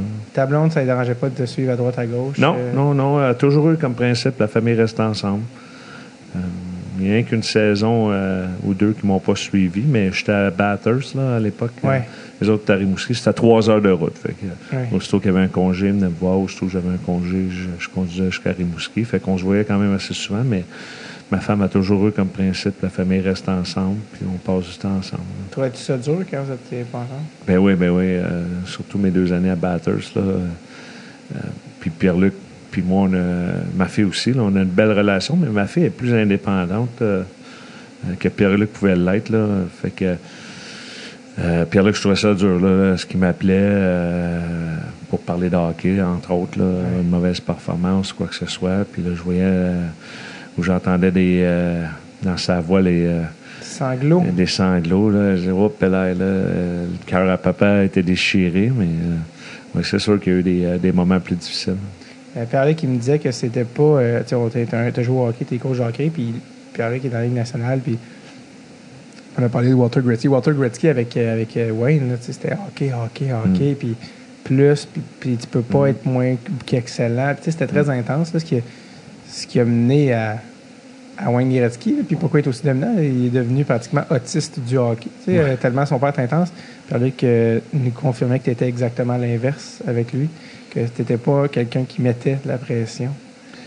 Euh, Ben, j'ai- je l'ai dit à ma femme quand que, je vois souvent des parents là, c'est qui euh, mettent beaucoup de pression, essaient de dicter à leurs jeunes comment jouer, comment se comporter, comment travailler, puis ça s'arrête jamais. Puis euh, même moi, quand j'étais plus jeune, mon père, euh, pas nécessairement mettait beaucoup de pression, mais toujours des commentaires après les matchs, toujours des commentaires après pratique. Puis à un moment donné, mais, euh, je me souviens, Bantam, euh, j'avais dit à mon père, là, mon père était, il a une grosse voix, puis il jouait, j'entendais sa voix dans les estrades. Puis, puis il voulait pas mal faire, là, mais j'entendais sa voix. Puis à un moment donné, je me souviens très bien, euh, Bantam, j'avais dit, OK, là, c'est assez. là, euh, euh, apprécie la game, encourage-moi, mais that's it, là, c'était assez. Puis, euh, fait que j'avais dit à ma femme, quand Pierre-Luc avait commencé à jouer au hockey, euh, si jamais je me mets à faire des commentaires, si jamais je me mets à, à lui dire comment jouer à chaque fois qu'il joue, qu'il joue, si je me mets à être négatif ou quoi que ce soit, euh, ça presse, donne-moi une claque en arrière de la tête. Que je voulais pas être comme ça. Est-ce qu'il y a eu des fois où elle a dû donner une- des claques à la tête? non, non, non. J'ai quand même été toujours, euh, toujours été bon avec Pierre-Luc. C'est-à-dire que j'aimais mieux qu'il me- J'aimais mieux que ça vienne de lui. J'aimais mieux qu'il me dise ce qu'il pensait de sa, sa game. Souvent, les athlètes, ils savent ce qu'ils ont fait de bien ou fait de mal. Fait que, ils n'ont pas besoin de quelqu'un d'autre pour leur dire constamment Bon, t'as pas bien joué, t'as pas Ouais. fait ce jeu-là. t'as pas... Le jeune le, le sait très bien. Puis ça, Moi- il, il devient aussi un sens autocritique là, qui est Oui, très important oui, de développer. Puis, puis euh, tu l'as peut-être vécu, là, mais les bons joueurs sont très autocritiques envers eux autres. Beaucoup plus qu'un joueur euh, ordinaire. C'est pour ça qu'ils sont meilleurs. Ils sont très exigeants envers eux autres. Fait que, Vraiment content. euh, ils sont jamais contents. Ils en, ils en veulent toujours plus. Fait que s'il faut en plus qu'un père s'impose ou embarque dans ce jeu-là, Ouais. ça l'étouffe un jeune ou ça va l'étouffer. Puis j'étais pareil, j'étais très autocritique envers moi. Puis là, je voulais pas avoir cette relation-là euh, avec mon fils. Tout ce que je demandais à Pierre-Luc, c'est travail, homme. Je te demande juste ça. J'ai peut-être fait deux commentaires euh, au cours de sa carrière. Je me souviens, entre autres, d'un. euh, c'est que j'étais à Bathurst, mais là, j'avais deux jours de congé, puis je jouais en- dans la Beauce. Fait que j'étais parti de, de Bathurst pour aller le voir jouer dans la Beauce, euh, Sainte-Marie-de-Beauce, si je ne me trompe pas. Et puis, ce match-là, ça ne tentait pas. Après le match, on était la voiture, les deux, puis on- j'allais l'amener à Québec, puis j'avais dit, Pierre-Luc, euh, si je peux conduire quatre heures pour venir te voir jouer, je te demande juste de travailler. Là. Je te demande pas de compter des buts. Je te demande pas de performance euh, parfaite. Je- Mais au moins, donne-moi le plaisir de le voir euh, travailler. Fait que c'était pas mal, euh, c'est pas mal le dernier commentaire que j'avais fait là, sur, sur sa performance. Mais je voulais pas être le type de père où c'est que il pouvait pas me parler, il pouvait pas me dire ses états d'esprit ou ses émotions. Je voulais que ça vienne de lui. Fait que c'est pas mal la relation qu'on a eue tout au long de sa carrière. Et encore aujourd'hui? Oui, oui, oui, oui. Non. tu apprends à connaître quelqu'un, quand il veut parler, des fois, il veut pas écouter. Fait que euh, des fois, je peux être une heure au téléphone à le laisser parler pendant une heure. Ouais. Puis, euh, se il se sac. vide, ça. Il, il vide le- il vide son sac, puis euh, il dit ce qu'il euh, ce qu'il en pense ou il fait vivre, euh, passer ses émotions. Puis je l'écoute, puis je fais pas de commentaires. Puis, puis je sais quand il veut un commentaire. Souvent, euh, il y a une pause. Puis là, je me souviens cette année, à un moment donné, j'ai dit, bon, tu veux la réponse de qui? De papa ou tu veux la réponse du coach? Là? puis il est parti à il dit, j'ai besoin de la réponse du coach aujourd'hui. Bon, parfait. Fait on porte un commentaire sur le hockey, une analyse sur, euh, sur la game en- ou le jeu en question. Puis euh, des fois, ben, il va me dire, non, je, à soir, j'ai besoin de parler au père. Fait que, euh, dans ce temps-là, on met... euh, L'autre chapeau. l'autre chapeau. Puis, mais tu sais, on a une belle relation. Je n'ai jamais vraiment mis de pression. Je trouvais qu'il s'en mettait déjà assez par lui-même. Je vais passer une anecdote là-dessus sur pression. C'est que ces premières années, quand il a commencé à jouer au hockey, on m'avait demandé d'être un entraîneur à l'occasion. Oui. Puis au début, ben, je non, euh, je veux pas. Puis à un moment donné, euh, euh, j'ai dit, bon, je vais y aller. Je faisais deux, trois fois qu'on m'a demandé. Fait que j'ai embarqué sur la glace. Et puis, tout de suite, là, ça n'a pas pris dix minutes. J'ai dit, oh non, je peux plus rembarquer sur la glace. Il voulait absolument être parfait parce que j'étais sur la glace. Tu le sentais? Je le sentais, là. Puis il faisait, il tombait ou il faisait une erreur, il se fâchait. Puis là, je Ah. Je l'ai vu tout de suite, tout de suite, tout de suite. Fait que j'ai plus jamais rembarqué, euh, du moins pas quand il était avec le hockey mineur. Euh, J'ai je- coaché un peu plus tard le hockey de printemps, C'est ça. mais euh, le hockey mineur, j'ai été plusieurs années sans, sans jamais embarquer là, à cause de ça. Ça, ça changeait. Ah, shit, mon Mm, père. là, mm. Il n'y a, pas de plaisir quand j'étais sur la glace. Là, ça, ça, ça tombe mal. euh, C'est la seule, le seul but. Oui, c'est ça qui est du plaisir. Fait que j'ai dit à ma femme, je dis non, non, je peux pas embarquer. Comme on n'a jamais vraiment joué au golf ensemble, parce que quand on joue ensemble, il va absolument me battre. Qu'il n'y a pas de plaisir à jouer au golf. On joue rarement ensemble au golf. Est-ce que, est-ce que tu as déjà dit ça, que tu, l'affaire du coaching, de, tu sais, je je t'ai pas coaché parce que je le voyais bien. Que, Oui, oui, oui, oui, oui, oui. qu'est-ce qu'il disait? Ouais, il était correct avec ça. Mais à En autant que je sois là, je pense, en autant que je sois là dans les estrades, puis que je puisse euh, euh, vivre des moments avec, je pense que c'était ça qui était le plus important. Parce qu'il nous a dit que, parce que j'avais demandé, t'as-tu déjà coaché, puis il disait ça l'été, c'est ça? Oui, c'est euh, le hockey de printemps. Ben, il y en a qui jouent tout l'été, il y en a qui font juste du hockey de printemps, mais à l'époque, à Bécomo, euh, le printemps, il n'y a pas de printemps à Bécomo. L'été arrive le 21 juin, puis it, c'est l'été d'école. ça, c'est l'hiver tout de suite, pas d'automne. Non, non, euh, l'automne est très court. Fait que je trouvais que, fait que le baseball commence pas avant le fin juin, le, le soccer, le, le football. Fait que euh, je me disais, bon, euh, qu'est-ce qu'il peut faire euh, du mois de mars jusqu'au mois de juin, tu sais? Fait que un de mes amis qui est Patrick Caron, qui faisait du hockey euh, à Rimouski à l'époque, ben, il Ouais. fait encore du hockey à Rimouski. Euh, C'était parti un programme de hockey de printemps.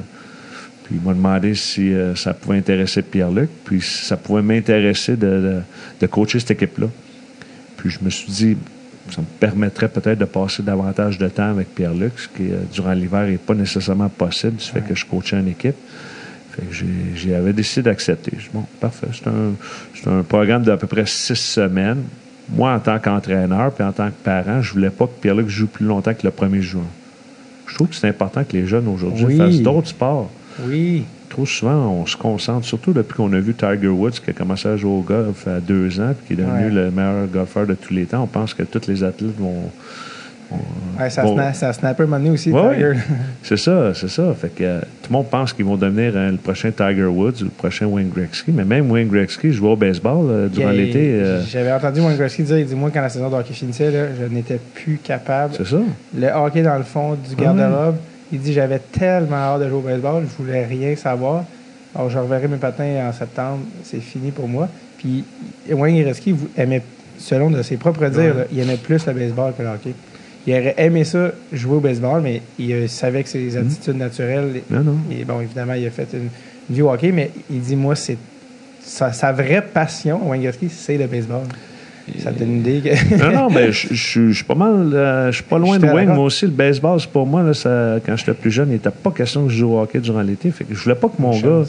Je voulais pas que mon gars joue au hockey. Fait que j'avais une politique euh, avec cette équipe-là, puis avec mon garçon. Le 1er juin, on pack l'équipement, puis tu le ressortiras fin août avant que la saison commence. Ouais. Mais tu feras d'autres choses. Tu feras d'autres choses. Puis j'avais mis ça. euh, les parents, des fois, euh, m'étiraient. Ah, Rick, on pourrait faire un autre tournoi au mois de juin. Je dis, non, il n'y en a pas question. Si vous voulez faire un autre tournoi, c'est à votre choix, mais ça va être avec quelqu'un d'autre. Ça ne sera pas avec moi.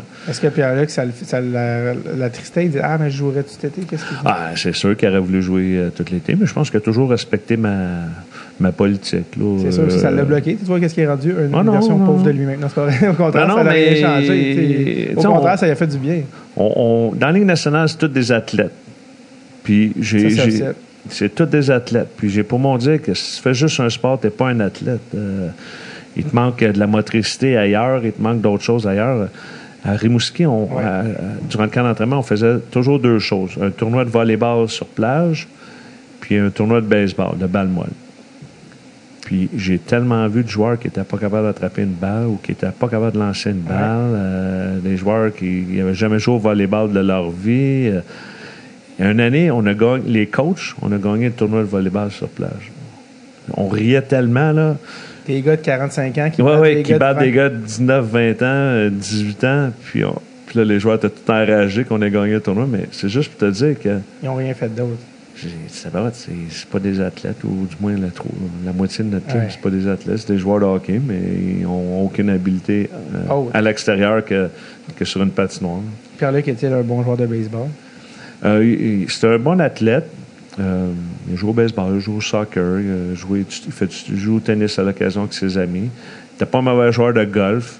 Il n'avait pas nécessairement la patience, La pour, patience. Jouer, pour jouer au golf. Fait que, il a quand même de belles habiletés euh, autres que, que au hockey. Ouais, c'est Sébastien Bordelot qui était venu au podcast. Sébastien il fait du skills, euh, développement de skills avec les joueurs canadiens. Puis il dit Ça me fascine quand les goalers, tu sais, au baseball, mettons, tu vas attraper la balle de, ton, de l'autre côté, de la main du gant, un espèce de crossover.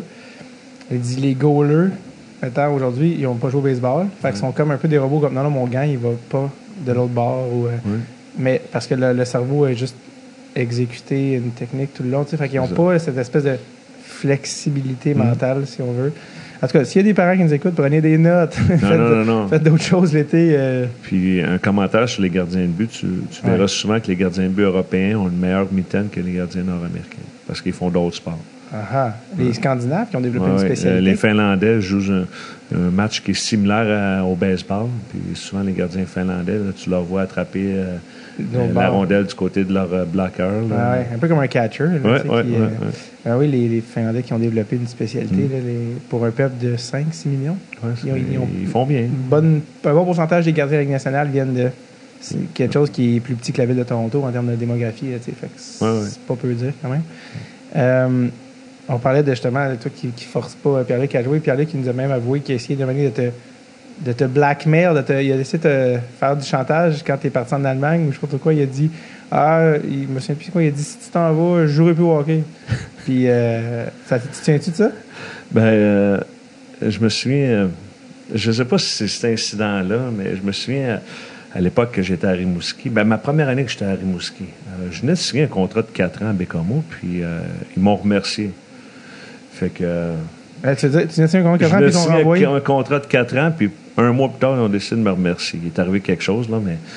Fait que euh, j'ai dit, ah, OK, parfait. Euh, Je vais, rester chez nous, puis je vais, passer du temps Parce avec que- la famille. Parce que tu es payé quand même. Oui, c'est ça. Je, je te continue à te payer. Fait que, bon, je suis C'est un parfait. 4 ans est presque donné. prendre. c'est ça, c'est ça. Puis euh, là, euh, bon, je, je riais. Je dis, OK, on va, on va permettre de passer du temps avec la famille. Euh, sauf que je voulais pas rester à Bécamo. Fait qu'on a décidé de déménager à Rimouski. Ben, t'aurais croisé le même monde. Ah, le même monde constamment. Qu'est-ce qui est arrivé? Pourquoi? Qu'est-ce qui s'est passé? Fait que À l'épicerie. je voulais pas nécessairement vivre ça. Puis euh, j'avais donné quelques endroits précis là, où sais qu'on pouvait déménager à la famille. Québec, euh, centre du Québec, Montréal. Puis euh, Rimouski faisait partie de. Ça, ça permettait à mes enfants de, de rester proches de leurs amis qui étaient à Bécomo, puis Pierre-Luc avait des amis à Rimouski. Fait que finalement. Claire- euh, clairement aussi que tu devais avoir dans, la- dans la tête euh, l'œil sur l'océanique aussi. Non, non, non, non, non. C'était vraiment pour la famille que je voulais faire ça. Puis euh, ma femme, mes enfants ont décidé de déménager à Rimouski. Parfait, on s'en va là. Puis euh, j'aimais le coin, j'aime l'Est du Québec quand même. C'est, euh, c'est un, endroit qui est très beau, qui est très paisible. là. Pour élever une, une famille, je trouve que c'est, un bel endroit. Ouais. Fait que, euh, puis entre-temps, j'ai reçu un offre euh, pour aller coacher en, Autriche. Et puis, euh, fait que, wow, là, j'étais, attends un peu, finir l'année en Autriche. Puis, je me souviens très bien, là, on est en train de souper les quatre ensemble, puis j'ai, donné la nouvelle à la table. Bon, qu'est-ce qu'on fait, tu sais? Puis, ma femme, elle, parce que quand je jouais en Europe, s'il y avait des semaines de congé ou quoi que ce soit, on partait tout le temps voyager à un endroit en Europe. Je voulais pas. Je me disais, ah, ouais, ouais, c'est ça, on est en Europe, on va en profiter, on va voir un peu euh, l'extérieur. Fait que, il y a une année, on avait été à Salzbourg, Innsbruck. euh, Ouais. J'avais visité euh, l'Autriche, puis ma femme à Salzbourg. euh, si tu demandais demain matin euh, quelle ville t'as aimé le plus dans le monde, puis c'est sûr qu'elle dit Salzbourg. Coup de Euh, foudre. ouais. coup de. Fait que, fait que là, quand j'ai proposé ça à table, que je venais d'avoir un offre pour aller en Autriche, euh, puis c'était Salzbourg, entre autres, ma femme, euh, oh, oui, là, j'ai vu les, les grands yeux. Puis là, je me suis retourné vers les enfants, puis les deux sont mis à brailler. Non. Ma fille, mon gars. Puis je pense que c'est là que Pierre-Luc m'a dit Si tu vas, je joue plus au hockey. Puis... mais, mais là, c'était comique. Il y avait ma femme qui était excitée. euh, L'opportunité de peut-être aller travailler ou aller vivre à Salzbourg. Puis j'avais mes deux enfants qui braillaient de l'autre côté. Que, euh, j'ai dit, OK, je pense qu'on va. Deux contre un. Ouais, je pense que ça passera pas. Fait que j'ai rappelé, j'ai rappelé l'agent en question. Puis je dis, Gars, on oublie ça. Ça sera pour une prochaine fois. Fait que, Ouais. Je pense que c'est l'incident que tu Ouais, parles. ça doit être ça. Il, euh, il- il- il faisait référence à quand tu devais partir en Europe, fait que ça, ça devait être ça. Mais, mais, euh, il- il- par rapport à ça, lui, ça, son point de vue, son souvenir de l'événement, c'est que tu avais dit si tu t'en vas, je jouerai plus. Ce à quoi tu as répondu Ouais, ben, ça sera pas pour ça que je partirai pas. Dans le sens que c'était pas ça l'argument qui te convainquait. Tu as dit Ah, si tu veux pas jouer, je joue plus. là. Ouais, ouais, ouais. Ah, ok, c'était pas pour moi, c'était pour toi. non. Ouais, non, on a changé quand même de jouer. Ben, bon. Mais euh, ouais, que c'est- c'était pas le père qui va, euh, qui va. Si lui voulait pas jouer, je pense. Non, non. Sa première année qu'il a joué Pee-Wee 2A, euh, euh, l'école était à Montjoli, fait qu'il fallait qu'il parte de Rimouski Oui. vers, je pense que l'autobus ramassait les jeunes vers 6h30, 7h. là. C'était pas mal de bonne heure. Fait qu'on se levait de bonne heure le matin, puis euh, il embarquait dans l'autobus, mais euh, ça prend peut-être euh, une demi-heure pour un autobus de se rendre à Montjoli, sauf que tu as la ronde de lait où c'est que tu ramasses tous les Ouais. gens qui sont à Rimouski. Fait que c'est un voyage qui pouvait prendre peut-être euh, 50 minutes au lieu de- d'une demi-heure. Puis je me souviens, après, après, à chaque jour qu'il revenait le- avant de souper, puis il arrivait vers 4h30 là, à Rimouski, à chaque jour, il se plaignait. Chaque jour, il chialait. Je suis fatigué, c'est trop long, euh, j'arrive trop tard. Il se plaignait tout le temps, tout le temps, tout le temps, chaque soir. Puis, puis là, après la première semaine, moi et ma femme, on s'est assis avec, on lui a dit on te force pas à aller jouer dans le 2A, mon homme. Si, si t'es pas capable ou tu veux pas, c'est pas plus grave que ça. Reviens à Rimouski, tu joueras dans le 2C, puis c'est fini. Tu vas te lever à 7h30 au lieu de te lever à 6h, puis tu vas être à la maison à 3h30 au lieu d'être 5h. C'est ton choix. Nous autres, on t'oblige pas à aller jouer à Montjoli. C'est comme tu veux. Mais une fois que tu vas prendre ta décision, vis avec ta décision, mon homme. Fait que si tu veux rester à Montjoli, on veut plus t'entendre chialer. Puis si tu veux revenir à Rimouski, c'est correct, là. C'est ton choix, là. La balle dans ton camp. Puis je me souviens que, OK, c'est beau, je vais, je vais rester à Montjoli. Bon, parfait, mais on veut plus t'entendre chialer, là. C'est assez, là. On l'a- enduré pendant une semaine, là, mais C'est déjà pas plus. long, ouais, pas ça. plus, là. Il a-tu tenu son mot? Ouais, non, oui, il a arrêté de chialer, puis euh, ça levait le matin. C'était pas plus, bien plus facile à lever le matin, mais c'était correct. Ah ouais. Est-ce que les décisions, là, que j'ai. Quand tu proposes un truc autour de la table, c'est comme ça que les décisions étaient toujours prises? J'ai- Oui, oui, non, non. Puis, euh, tu sais, des fois, on- je vois des gens qui imposent. Je j'ai jamais voulu vraiment imposer quoi que ce soit avec mes enfants. Je voulais plutôt qu'ils prennent une décision, mais vis avec la décision. Assume. Et assume, assume. Si t'as dit oui, t'as dit oui. Euh, tu peux pas changer d'idée le lendemain, là. Fait qu'avant de prendre une décision, fais les pour, les contre, si tu veux. Mais, mais assume. Une fois que c'est fait, là, euh, la parole de quelqu'un est très importante. Fait que si tu as donné ta parole que tu vas participer à quoi que ce soit, autant pour ma fille que pour mon gars, euh, assume ta décision. Dans le fond, Pierre-Luc, il, il voulait jouer au hockey. C'est ça, c'est ça. Ah non. Les, les gens sont. Des fois, ils chialent, mais, Ouais. mais assume, mon homme, c'est toi. Même chose quand il était à la Rivière-du-Loup en pension chez Mélanie, comme tu mentionnais. Euh, si tu veux y aller, vas-y, mais. Ouais. On ne veut pas t'entendre chialer, on ne veut pas t'entendre dire que tu t'ennuies de la maison. Si tu t'ennuies, il y a une façon de. Si tu t'ennuies, tu peux nous le dire. On- ça prend une heure, une heure et quart, euh, Rimouski, Rivière-du-Loup. Puis on l'a fait plusieurs fois durant la- cette saison-là, où c'est qu'on allait souper avec euh, à Rivière-du-Loup. là. On se sentait des fois qu'il s'ennuyait de la maison, quoi que ce soit. Puis que euh, la fin de semaine précédente, il était sur la route, il n'a pas eu l'occasion de revenir à la maison, quoi que ce soit. Fait que, non seulement on allait le voir jouer quand il était à la maison, ou ma femme allait le voir jouer. parce que Des fois, moi, je ne pouvais pas y Ouais. aller, bien entendu, mais euh, durant la semaine, ben, je pouvais aller souper avec. Et- Est-ce que tu trouves ça intense euh, comme père? Euh, tu sais, comment ça, justement ça fonctionne, le hockey de deux lettres, c'est- ça implique toujours plus de, de temps, de distance, d'argent.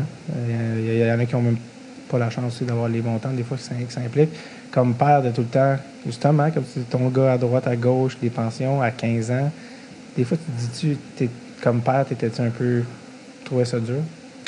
Ben, j'étais déchiré quand euh, je voyais qu'il était down, là, quand il y avait Ouais. des, euh, des mauvaises passes, euh, qu'il s'ennuyait ou qu'il me laissait savoir. C'est, Ouais. c'est toujours déchirant pour un père, pour un, pour un parent. Euh, c'est sûr que le hockey aujourd'hui, c'est très dispendieux. Là. Ouais. C'est, pas, pas un sport. Il doit y avoir de bons athlètes, de bons joueurs qui ne jouent pas au hockey euh, aujourd'hui, qui n'ont pas la chance, euh, qu'ils ne peuvent pas se le permettre. là. Je me souviens très bien que ma femme, euh, ma femme venant des États-Unis, ben, elle, c'était le baseball ou la balle molle. C'est pas un sport qui est aussi dispendieux que le hockey. Je me souviens très bien, lorsqu'on commençait à avoir les factures de hockey, ma femme a dit ben, Voyons donc, ça n'a pas de bon sens. Qu'il fasse d'autres choses. tu as dit, en plus, il n'est pas goaler. c'est ça. C'est ça. Imagine si c'était goaler, on est puis, chanceux. euh, puis moi, euh, à un moment donné, euh, à un moment donné, ça a cliqué. Là, ce que je faisais dans mes contrats, quand- lorsque j'étais entraîneur, ben, je mettais une paire de patins pour Pierre-Luc, puis je mettais des bâtons dans mon contrat. Qu'au lieu de me donner de l'argent ben, je- additionnel, ben, il y avait une paire de patins gratuite par année. Ou, Parce que la- les deux affaires qui coûtent cher, c'est les, les patins parce qu'ils grandissent, les petites Mm, tendons. mm, mm. Puis les bâtons parce que, Colin, ça coûte des One Piece à cette heure. Ah non, c'était incroyable, hein, les One Piece à cette heure. Moi, j'ai joué avec des Sherwood jusqu'à 16 ans, je pense. Ah mon, non, non, mon non. père me regardait. Moi, ça sera pas moi qui va t'acheter un One Piece. Non, non, non, non, non. Fait que, fait que je mettais ça dans mon contrat, mais c'est très dispendieux de jouer au hockey. Mais, mais en tant que père, c'était surtout lorsqu'il y avait une baisse de régime ou il s'ennuyait ou euh, ça allait pas bien ou quoi que ce soit, là, que euh, des fois c'était déchirant. là. Mais on passe au travail. Ben, je trouve que ça forge le caractère d'une personne. T'sais, On essaie de l'encourager, on essaie de, euh, d'y donner des pistes euh, pour qu'il se sente mieux, euh, pour qu'il passe à travers ces étapes-là. En, en tant que coach qui est père et, que père- et que père qui est coach, tu as comme vu les deux euh, côtés de la médaille. Tu as, été des deux côtés. C'est quoi comme c'est quoi le conseil que tu as envie de dire au, au père? C'est quoi le conseil que tu as envie de dire au coach? Et, et pas à toi, je parle, je parle aux autres, aux autres pères, aux autres coachs, vu que tu as vu les deux côtés de la médaille, puis c'est rare que les gens voient les deux côtés. D'habitude, ils ont juste leur point de Oui, vue. oui, oui. Non, tu as, entièrement raison. C'est pas toujours aussi noir que ça, ça l'est. C'est pas tout- toujours aussi pire que ça l'est vraiment, tu sais. En, en tant que joueur ou en tant que... Tu sais, je le réalise là, plus tard, là, lorsque je suis devenu coach, mais quand j'étais joueur, je le réalisais pas. Tu sais, on, on pense des fois là, que tabarnak, c'est catastrophique, mais tu sais, c'est pas nécessairement euh, aussi pire que tu penses que ça l'est. Fait que, en tant que parent, tu sais, des fois, Pierre-Luc me, me donnait sa version, puis je me disais, euh, ça peut pas être si pire que ça, là, tu sais, ça... Des fois, on a peut-être, ou les jeunes ont peut-être tendance à exagérer la situation. tu sais. Fait qu'en tant que parent, bon, il faut que tu en prennes, il faut que tu en laisses, il faut, faut que tu supportes, euh, tu sois à l'écoute de ton jeune, là, bien entendu. Fait que c'est des fois essayer de faire la distinction de, euh, des situations. Puis, puis un coach, là, euh, tu sais, des fois, ah, t'as assis mon gars sur le banc, tu ne lui donnes pas sa chance. tu- Moi, j'ai toujours dit que chaque joueur a une opportunité. Des fois, on la voit pas passer, l'opportunité, ou des fois, on la saisit pas, tu sais. Puis ça se peut que l'opportunité ne dure pas longtemps. Ça se peut que ce soit juste un match, ça se peut que ce soit juste une fin de semaine. Un peu comme cette année à Pierre-Luc, quand ça Ouais. allait pas bien au début de Ouais. l'année. Puis là, à un moment donné, Pierre-Luc, pas, euh, moi, j'ai plus beaucoup de glace. Puis j'essayais de dire, je trouvais qu'il jouait ses talons au début de l'année, en tant que coach. Là. Puis je dis, Pierre-Luc, arrête de jouer ses talons. euh, ça marche pas, un joueur qui joue ses talons. Il faut que tu performes, puis il faut que tu te laisses aller. Puis, puis sa- réplique était, ben, je veux pas faire d'erreur. tu veux pas faire d'erreur, mais tu fais rien, là, présentement. tu sais. Fait qu'à un moment donné, c'était sec l'adjoint, pas aimé, euh, pas aimé euh, les réponses de l'adjoint. Puis Là, un peu plus tard, il dit Pat, penses-tu que je devrais en parler à Torts. à Torts, tu sais? Bon, si tu vas faire ça, il faut que tu poses les bonnes questions, puis il faut que tu les poses de la bonne façon. L'entraîneur n'aime pas se sentir euh, critiqué par rapport aux joueurs ou n'aime pas un joueur qui va se plaindre de son temps de glace, quoi que ce soit. tu sais? Fait que je pose les questions de la bonne façon. Fait que euh, je pense que c'est ça qu'il a fait. Euh, une bonne, un bon échange avec euh, Torse. Puis là, il est revenu, il dit Bon, c'est fait, Pat, j'ai parlé, il m'a dit ça, ça, ça. Il m'a dit exactement ce que toi, tu m'avais dit, c'est-à-dire d'arrêter de jouer ses talons, performer. Bon, je suis correct. Vraiment, Pat est peut-être un bon coach. Non, aussi. non, mais c'est pas ça que j'ai- c'est pas ça que j'ai dit. Ça aurait été facile, peut-être, là, mais. Mais des fois, on écoute plus le coach qu'on peut euh, écouter son, son, Ouais. son père. Ça fait que j'étais très conscient de ça. Mais là, j'avais dit à mon gars, Là, tu vas avoir une opportunité à un moment donné, là, mon homme. Quand est-ce qu'elle va venir? C'est-tu le prochain match? C'est-tu le match suivant? Parce que là, un entraîneur qui te dit quoi faire ne peut pas continuer à t'asseoir sur le banc, on peut pas continuer à te limiter euh, ton temps de glace. Il faut qu'il te donne une opportunité de, de matcher ce que tu as dit, de, de, Prouver. de prouver ce que tu as demandé. Fait que, fait que là, l'opportunité va venir. Arrange-toi pour la voir, puis arrange-toi pour la saisir. Si si tu ne la vois pas venir, tu vas en manquer. Si tu la vois venir, tu ne saisis pas, mais on ne sait pas quand est-ce qu'elle va revenir, cette opportunité-là. Fait que sois prêt. Fait que, des fois, les jeunes, ah, le coach m'aime pas, le coach. euh, c'est pas vrai. Il n'y a pas un coach qui va asseoir un joueur sur le banc qui va l'empêcher de gagner. Il y a peut-être d'autres jeunes qui sont meilleurs que d'autres dans différentes situations. Il y a peut-être d'autres jeunes qui n'ont pas vu l'opportunité passer ou qui ne l'ont pas saisie, mais elle, elle passe l'opportunité. Il faut juste la saisir. Comme je t'ai mentionné, des fois l'opportunité c'est un match, des fois c'est une fin de semaine, des fois c'est un mois, on ne sait pas. Il y a des. il y a- il y a des situations qui te permettent de la, d'y donner une opportunité pour un match, deux, trois, quatre. Ça, ça change d'une situation à l'autre. Fait que, Pour Pierre-Luc, ça n'a pas été très long. non, non, non. euh, il l'a saisi. Il l'a saisi, je pense euh, que. Comme il l'a expliqué, en fait, euh, le, le match d'après. Il a Oui. dit Je te donne. Ton opportunité, le match prochain. C'est ça. Je te mets au centre. C'est ça. Puis il l'a saisi. euh, Il a bien performé ce match-là. Fait que, j'avais dit, euh, sois prêt. Il était prêt. Ouais. Ce match-là était prêt, le match Mm. d'après était prêt, le match Ouais. d'après était prêt. Puis il a fait 2-3 points en 2-3 games d'après. Puis Ouais. ça a été le début du reste de sa saison. Puis il a fini avec euh, 48 points à Ouais. 19 ans. Fait que, euh, t'as pour dire? Yeah! il, a, il a- il a bien vu, il a bien vu ça. Puis, euh, bon, bref. Euh, tu penses-tu que tu pourrais coacher Pierre-Luc dans la Ligue nationale un jour? C'est sûr que tu y as pensé. Ouais, j'ai des gens qui. À l'époque, C'est jamais. ce Ouais, non, je sais. À l'époque, euh, l'Océanique de Rimouski aurait aimé, euh, aurait aimé repêcher Pierre-Luc. Moi, j'étais pas à l'aise en, en tant qu'adjoint. Ouais. Euh, Puis t'étais même pas coach en chef. non, non, non. Je, pense- je pense que ça serait plus facile d'être coach en chef. OK. Euh, surtout au niveau junior. Là, Euh, j'ai, Pourquoi? Vu, j'ai vu Patrick Roy qui, qui coachait ses garçons. J'ai, Ouais. euh, j'ai vu les, euh, les Sutter, Brent Sutter qui a coaché ses enfants. Dale Hunter a coaché son. Puis quand je parlais avec eux autres, son, son, un coach en chef prend des, généralement prend des décisions pour le, le bien de, l'équipe. Ensemble, ouais. Fait, que, que son jeune joue ou joue pas ou joue moins, il prend toujours des décisions pour l'équipe. Tandis que l'adjoint, il n'y a pas aucun contrôle sur des situations. tu sais. Euh, Fait que je me voyais pas. euh, je sais pas. C'était une situation que moi, j'étais pas à l'aise. Je n'avais parlé à Pierre-Luc. Euh, il va toujours avoir du monde pour dire bon, Pierre-Luc est réussi ou il est là parce que son père est là. Fait que je voulais pas nécessairement que Pierre-Luc vive ces situations-là. Puis je voyais, voyais pas nécessairement.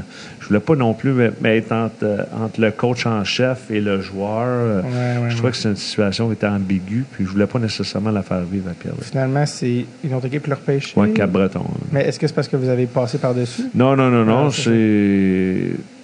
le, le propriétaire, M. Tanguay, puis euh, Éric Boucher, qui est le président, ont toujours mis beaucoup, beaucoup d'importance sur les joueurs locaux. Toujours voyaient Pierre-Luc comme un joueur local. Est-ce qu'on peut faire euh, est-ce qu'on peut faire un offre euh, aux équipes qui sont en possibilité de, de repêcher Pierre-Luc?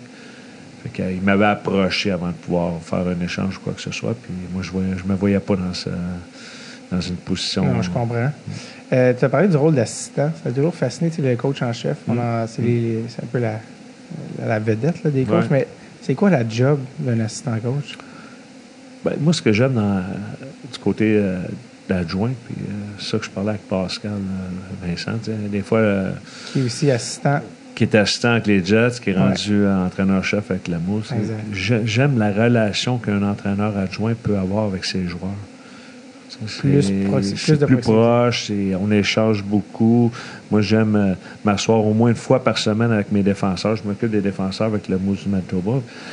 Fait que j'aime cette relation-là avec, euh, avec les joueurs que l'entraîneur-chef ne peut pas nécessairement avoir.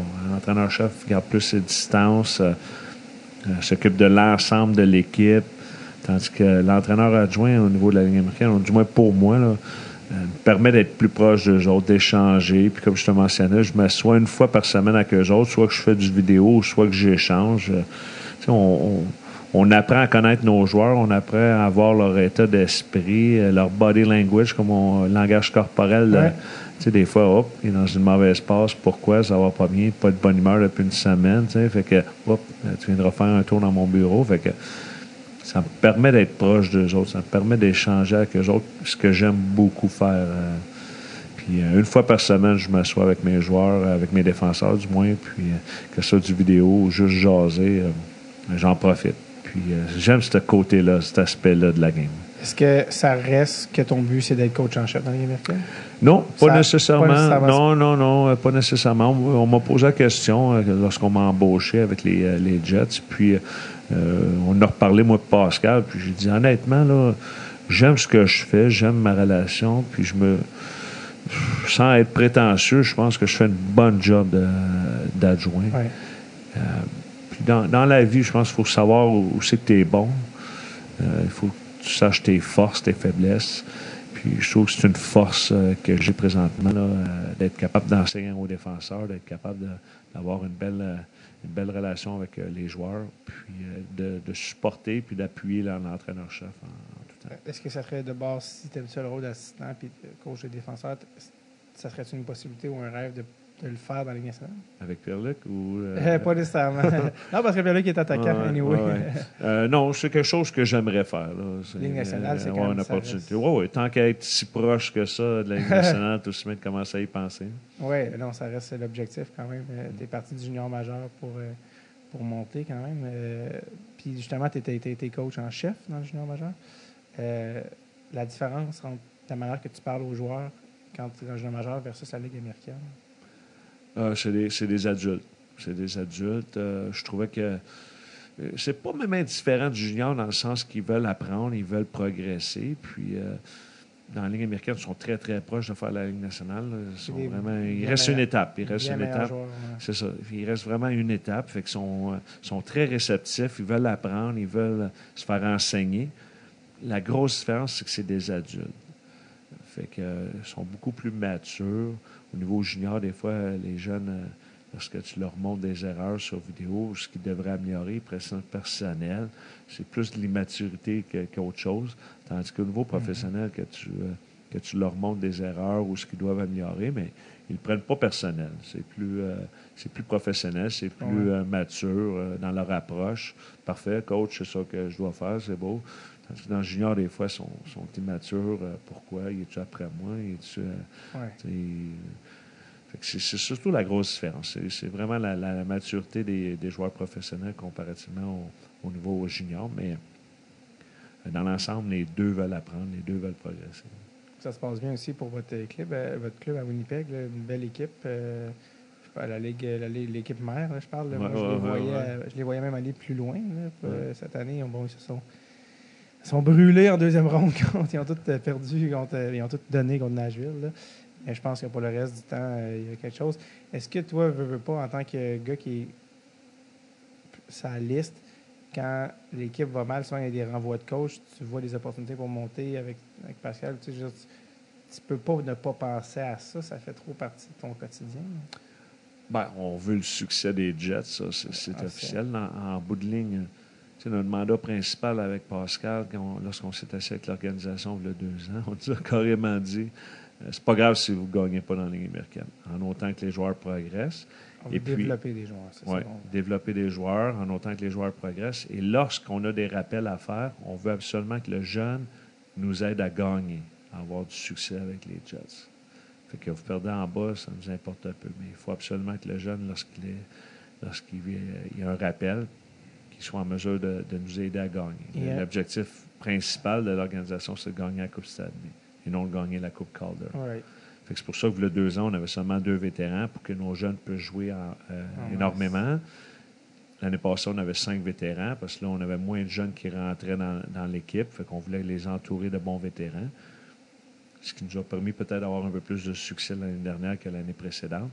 Mais le, le but principal, c'est vraiment. Fait que on veut le succès des Jets. On travaille pour que le succès pour que les Jets aient du succès. On travaille pour que les Jets gagnent la Coupe Stanley éventuellement. Euh, moi, je me sens, je me sens très bien de travailler avec Pascal Vincent. Je, euh, je lui suis euh, très loyal. Je connais Pascal depuis qu'on a joué nos années juniors ensemble. Fait que Mm. on, est de, on est de bons amis. Si Pascal a l'opportunité dans la Ligue nationale, je vais me croiser les doigts pour qu'il m'emmène avec pense lui. à toi. Pascal, je pensais qu'on était chum. Mais, euh, mais tu sais, ça se peut qu'il y ait aussi à, à- qu'il choisisse quelqu'un d'autre, puis j'en voudrais jamais pour ça. Mais euh, c'est sûr qu'on y pense, là. en temps- Puis des fois, on échange là-dessus, puis... euh, Qu'est-ce que oublie pas, oublie pas, là. euh, c'est une chance, tu m'emmèneras avec, toi, mais... euh, J'ai dit, ouais, ouais, ouais. ouais, c'est sûr. Un de ces jeunes-là que vous avez développé, c'est Joel Armia. Euh, je me trompe pas. Ben, il a gradué avant que j'arrive. Ah, euh, J'ai ok. pas nécessairement eu à le côtoyer. moins vu. Les deux jeunes que j'ai côtoyés davantage les deux dernières saisons qui ont gradué, euh, c'est euh, Kyle Connor et puis Jack Roslovich qui, a- qui a, qui a terminé la saison. Euh, ça, c'est les Carl deux. Connor est tout un joueur. Oui, oui, oui, oui, oui, mais l'année, l'année précédente avait commencé avec les Jets, ça n'avait pas bien été. Ils nous l'ont retourné en bas pour finir l'année. Et puis, eu une excellente saison avec nous autres. Cette année, il a, il a recommencé. euh, non, c'est-à-dire, euh, ils l'ont renvoyé avec nous autres. Ouais. Puis, euh, quand ils ont renvoyé Carl, ils nous ont mentionné à nous autres aussi. Bon, on veut qu'il travaille sur ça, ça, that's it. C'est juste ça qu'on on veut qu'il devienne un meilleur joueur dans ces deux situations-là. Puis s'il le fait, ben, il va remonter. S'il le fait pas, il- ça va prendre plus de temps. Mais, Parce mais- que le talent offensif, il l'avait. ça. Oui, non, c'est ça. Il n'y a pas beaucoup d'espace dans la Ligue nationale. hein. Puis, euh, Non. Il- Puis euh, il a été excellent aussi. euh, quand, quand Gagné avait glissé au repêchage, il a glissé Ouais, aussi. ouais, puis ouais. euh, ça s'avérait tout un vol. Puis même des joueurs, je pense, qui ont. euh, J'ai remarqué ça. Moi, ça, en tout cas, je sais pas ce que tu en penses comme coach. ben, je, je connais pas ça autant que, que vous, mais une affaire qui m'avait flash, qui m'avait sauté aux yeux pendant les séries par- avec Winnipeg, que j'aimais beaucoup. Et des affaires, là, quand ça commençait à, ils ont commencé à perdre, tout ça. Un, un gars comme Patrick sais, qui est très jeune, euh, Mm. 19 ans, euh, ouais. pas de sens. Quarantaine de buts. Là, un talent offensif, euh, un tir, bon, élite. C'est pour ça qu'il joue dans les nationale Ouais. à cet âge-là. Il marque des buts, il marque des buts, il marque des buts. Tout, le temps, il est tous du même bord. Là, son, Ouais. L'office a le même que Stamkos, puis le même puis- Ovechkin, ouais. Mais dans les subtilités de la, de la game, dans les séries, à part dans un contexte où il y a la rondelle dans cette position-là, je voyais toutes ces lacunes. Puis je me disais, là, je, je te dis pas ça pour te mettre dans une situation où tu de lui, mais je me disais, c'est ça qui parle quand il dit d'un joueur, ouais, il est pas très complet en ce moment. Puis lui, c'est parce qu'il est tellement fort dans une catégorie qui est celle de marquer des buts. C'est sûr qu'ils vont l'habiller à chaque game. C'est juste, il donne une chance de gagner à chaque fois. Il n'y a pas beaucoup de joueurs qui peuvent marquer autant de buts. Mais je voyais et tous les turnovers qu'il créait, puis je me disais, si bol, euh, une chance que c'est Patrick Lyonnais parce qu'il y a des gars qui seraient renvoyés euh, Mm. ailleurs. Là, tu sais. Donc, un gars comme Carl Connor, qui a un talent, encore une fois, quand même exceptionnel, un choix de première ronde, même lui, qui n'est pas, si- pas si loin, euh, se fait envoyer dans Ligue américaine, travaille telle affaire, travaille telle affaire. Et c'est là que tu vois qu'il y a beaucoup d'affaires à apprendre euh, au complet, que, que bien des gars, même s'ils sont très bons dans certaines, certaines catégories, ne savent pas encore. tu. T'as entièrement raison. Je pense pas que Patrick Laine s'en va non, non, non, non, non, non, non, mais euh, lorsque les Jets ont perdu en quatre matchs contre les les, euh, Vegas. les Ah, Ducks ça- d'Anaheim. Ok, non, ok, ok. euh, Euh, euh, 4-5 ans. V'là 4-5 ans, ils ont perdu en 4 matchs. Ils ont fait les séries, ils ont perdu en 4 matchs contre Anaheim. Euh, le directeur gérant, Kevin Cheveldayoff, avait pris une décision à la suite de l'élimination du club de rajeunir l'équipe, d'être plus rapide. Lui, il avait trouvé que le club n'était pas assez rapide, était trop vieux. Il a dit on va rajeunir l'équipe. Tu dis ça à ton propriétaire, tu viens de faire les séries pour la première fois de l'histoire des Jets. Tu dis que tu vas changer la formule. euh, c'est- mais le propriétaire décide d'embarquer. Thompson? Euh, non, euh, ben, il y a Thompson qui est le gros propriétaire, mais c'est vraiment Mark Chipman qui, est- qui est impliqué euh, au quotidien. Et puis, euh, euh, Mark a décidé d'embarquer. C'est parfait. J'aime ton plan, j'aime ta vision. Parfait, y va avec ça. Puis, euh, je me souviens très bien qu'il y a deux ans, on, échange beaucoup avec Paul, euh, Maurice. Et puis, Paul euh, disait Ben, si on est pour faire ça, il va falloir que je fasse jouer les jeunes, puis il va falloir que je vive avec leurs erreurs. Il va falloir leur donner du temps. Parce qu'un jeune joueur comme Patrick Liney, oui, offensivement, des habiletés incroyables. Nick, Ni- Nikolai Ehl- Ehlers, même chose, ont des habiletés offensives extraordinaires, mais ce pas des joueurs de 200 pieds. C'est pas des joueurs que, défensivement, le long des rampes, qui sont toujours efficaces. Et puis c'était la même chose pour Carl Connor. Mais je vais être obligé de vivre avec leurs erreurs. On va être obligé de leur donner du temps, mais lorsqu'ils vont arriver à maturité, ça va être d'excellents joueurs. ouais. Fait que Carl Connor, c'est un peu ça. Paul nous, avait, nous a dit quand il avait retourné Je veux que vous travailliez le long des rampes en sortie de zone avec parce qu'il n'est pas efficace présentement. Puis je veux que vous travailliez sur son esprit compétiteur, c'est-à-dire euh, lorsqu'on met de la, de la pression pour obtenir la rondelle, je veux qu'il soit plus compétitif, je veux qu'il y ait un peu plus de mordant dans son jeu. C'est deux seules choses que je vous demande. C'est sortie de zone le long des rampes, puis euh, son mordant en échec avant. Puis s'il fait ça, ben, il va revenir. S'il ne fait pas ça, ben, ça va durer plus longtemps. Puis on, on- on s'est assis avec Carl. Carl, il s'était assis avec Paul.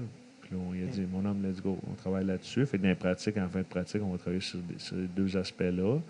Puis il va falloir que tu mettes des efforts, mais tout le, le crédit revient à Carl. Carl a mis les efforts, a joué quatre matchs avec nous autres, il est remonté, puis il est allé marquer 30 buts pour les Jets. C'est, euh, Pas pire. mais Non, c'est ça. Fait que et des fois, il faut leur donner du temps. Euh, ça vient pas naturel. C'est pas tout le monde qui est bon sur 200 pieds. C'est souvent pour ça qu'on voit des gens qui vont dans la Ligue américaine pendant un an, deux ans. Euh, Détroit faisait souvent ça à l'époque. Très lentement. Les joueurs Euh, très, lentement. lentement. Ça pouvait durer cinq ans avec Détroit. Ouais. Mais, mais eux autres, ils voulaient des joueurs bons sur 200 pieds.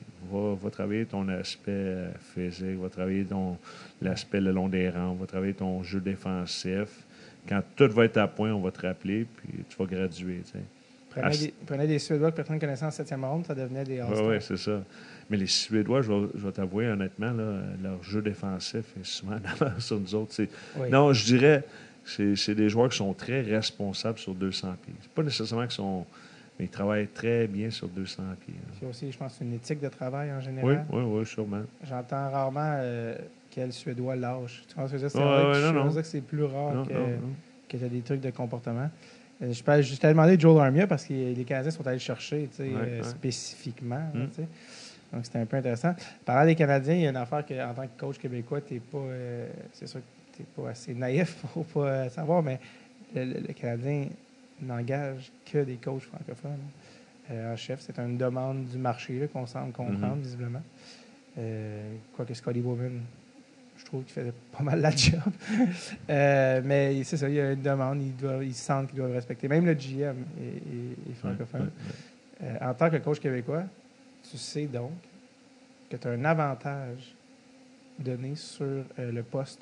Je sais que tu dis que peut-être que coach en chef, c'est peut-être pas obligatoire d'être intéressé, mais sachant qu'il y a une destination qui, en plus, ta ville natale, tu l'as Mm. dit, tu es un fan né des Canadiens, d'avoir cette opportunité-là où tu as peut-être un edge sur quelqu'un d'autre? Euh, je suis marié à une Américaine. fait que j'irais- J'irais n'importe où, mais euh, ah, c'est sûr que le Canadien, c'est toujours attrayant, mais euh, je suis heureux présentement avec l'organisation des Jets. On me traite euh, de façon incroyable. là. True North, qui est vraiment le propriétaire Oui. des, des Jets, et puis du Moose. Que j'ai pas à me plaindre présentement. Euh, L'organisation a du succès. Euh, C'est une très bonne organisation qui me traite très bien. Le Canadien, bon, c'est le fun. Euh, je, le fun. euh, regardais ça un peu de l'extérieur lorsqu'il se cherchait un défenseur pour des euh, un coach Oui, pour les défenseurs. Je regardais ça un peu d'extérieur, mais, Oh, boy. mais euh, T'as-tu appelé Claude? non, non, pas tout, mais on regardait ça, on se dit, ah. Mais je suis bien présentement. Je suis surtout bien à travailler avec Pascal. là. Je trouve que ça, c'est important. Mais euh, comme coach des défenseurs, quand une équipe de la nationale qui est canadien cherche un coach de défenseur, comment tu fais pour appliquer? J'ai j'ai pas- j'ai jamais appliqué pour tout de suite, là, Ok. mais peut-être qu'un jour, je, je, suis tenté de- je suis tenté de savoir comment, pourquoi, puis euh, comment y faire. Est-ce que tu connais Claude Julien? Non, non, non, pas Kirk. Muller? Puis euh, non, je, je connais pas personne. euh. fait que, Faut que je te trouve des numéros. ouais, c'est ça. non, non, mais on est bien. Situation Je, familiale. je dis aux, je dis aux joueurs d'être patients. Il faut que j'apprenne à être patient Ouais. aussi, euh, faire ses preuves. euh, T'as quel âge? 40. à 48 ans. C'est jeune. Oui, oui, non, non, pour un entraîneur, c'est jeune encore. Tes deux enfants que, sont euh, même plus à la maison. tu sais. Ouais, ouais, Non, ouais. mais ils, viennent de quitter la maison. C'est ça. Ben, mis dehors, en tout cas. fait que, euh, non, fait- euh, il faut être patient, il faut faire ses preuves, il faut apprendre, puis euh, monter quand on sera prêt. Tu parlais de tes enfants qui sont, euh, qui sont plus dehors, qui sont plus à la maison. Ta fille est à l'université, ton gars, euh, je sais pas c'est qui ton gars, non, c'est pas vrai. Non, mais ton gars qui, qui fait très bien avec nationale. Euh, euh, tu sais, justement, Pierre-Luc, euh, c'est- assez intense, c'est un peu spécial là, comme parent, mais ton gars, il joue au hockey dans le junior, puis tu vois le porter ses games. Puis à un moment donné, il monte dans le national, puis là, tout d'un coup, il fait un million par année. Puis, mais tu sais, c'était pas pendant longtemps, c'était pour Non, le fun, puis on joue pour le fun, puis on joue. Puis, ah, puis je veux pas y aller, pas. Puis là, euh, bonus de signature, tant de 100 000. Euh, toi, t'es, toi, t'es un, t'es ton, t'es son père. mais Quand ton enfant, à 18 ans, fait pas mal plus que ses parents, puis cette, dynamique-là, comment ça change? Comment vous gérez ça? Euh, très bonne question. Très bonne question. Euh, la première chose qu'on a faite, c'est de trouver quelqu'un qui pouvait l'aider dans ce domaine-là, pour placer son argent, pour la gérer, un peu pour euh, lui enseigner.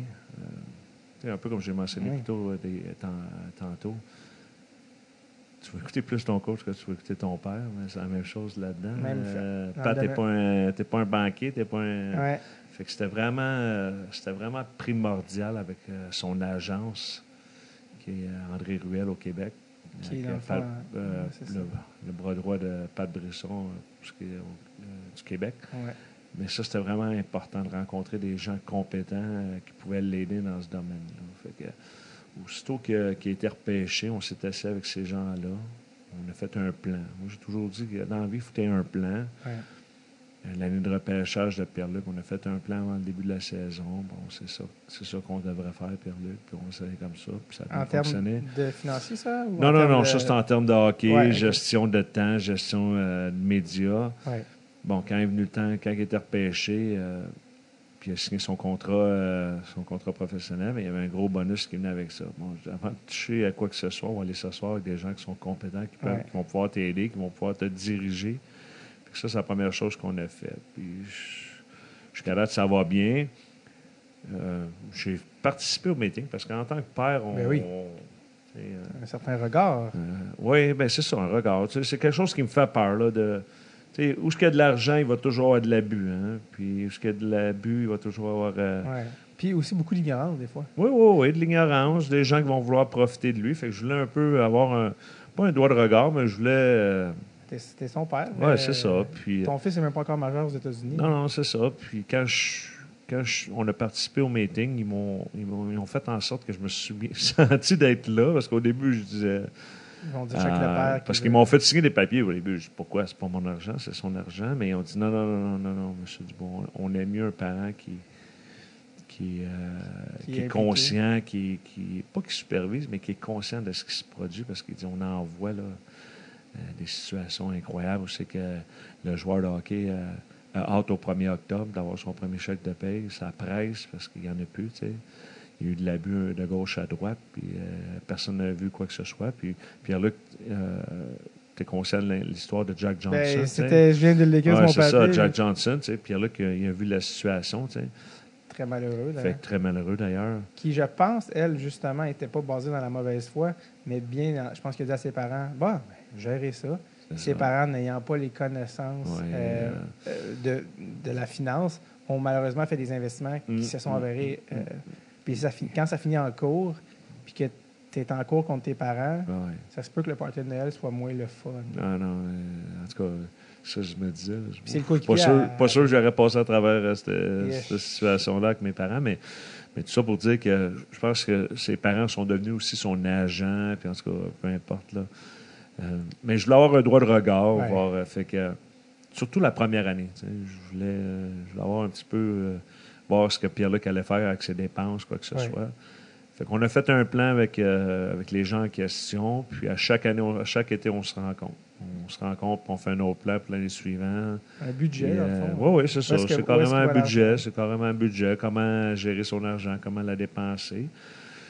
Puis je dois avouer là, que Pierre-Luc fait, fait bien ça jusqu'à maintenant, fait très attention. Euh, J'ai fait une petite dépense là, à la fin de la saison lorsqu'il a reçu son bonus de, de, de- de 20 buts. Là. Il a- Ouais. Parce qu'il l'a atteint, le 20 buts. oui, c'est ça. Puis il y a eu un bon montant euh, là-dessus. Puis il m'a appelé tout de suite après. Il dit Père, qu'est-ce que tu en penses si je fais ça ben, J'ai dit Pierre-Luc, fais-toi plaisir. Tu as travaillé fort, tu as mis les efforts nécessaires. On a le droit de se récompenser à l'occasion. Euh, C'était quoi son, c'était quoi son, son jouet? il est allé chercher une voiture, Une là, voiture. une voiture de, de luxe. Fait que Civic usagé. Euh, avec toutes les options. ouais, c'est ça.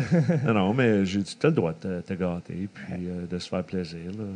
Dans la vie, des fois, là, tu peux pas toujours rester sérieux euh, 365 jours par, par année. À un moment donné, tu vas casser. Fait Ouais. que, euh, fais-toi plaisir, puis euh, il n'a pas touché à son salaire cette année. Il n'a vraiment pas touché à son salaire. Il a vraiment été... euh, il a vraiment fait attention. Il a vécu ses bonus, puis euh, le reste, il n'a pas touché. Fait que, Très intelligent. c'est ça. Fait que là, cet été, on s'est réassis de nouveau. Euh, bon, on fait quoi avec cet argent-là que tu n'as pas touché? Fait que les gens, c'est des gens compétents, c'est des gens que je fais confiance, mais que je veux continuer à. Euh, même cette année, j'avais dit aux gens, euh, là, ils m'ont appelé, on dit Penses-tu qu'on peut faire un meeting avec Pierre-Luc? Je vais appeler là. Pour moi, il faut vous appeler. Ouais. Là. Puis euh, ils m'ont dit Tu vas-tu revenir cet été? Ben, j'ai dit, Je pense que Pierre-Luc va peut-être commencer à faire ses affaires tout Ouais. seul. Puis c'est Pierre-Luc qui m'a appelé. Il dit Non, père, je veux que tu viennes encore cette année au meeting. Bon, parfait, on va y aller. Euh, mais tu sais, je force pas, je force pas rien. Je veux que ça vienne de lui. La ligne est mince aussi parce qu'il joue dans la Ligue américaine, il fait 75 000. Hmm. Il joue dans la Ligue nationale, il fait 10 fois ça.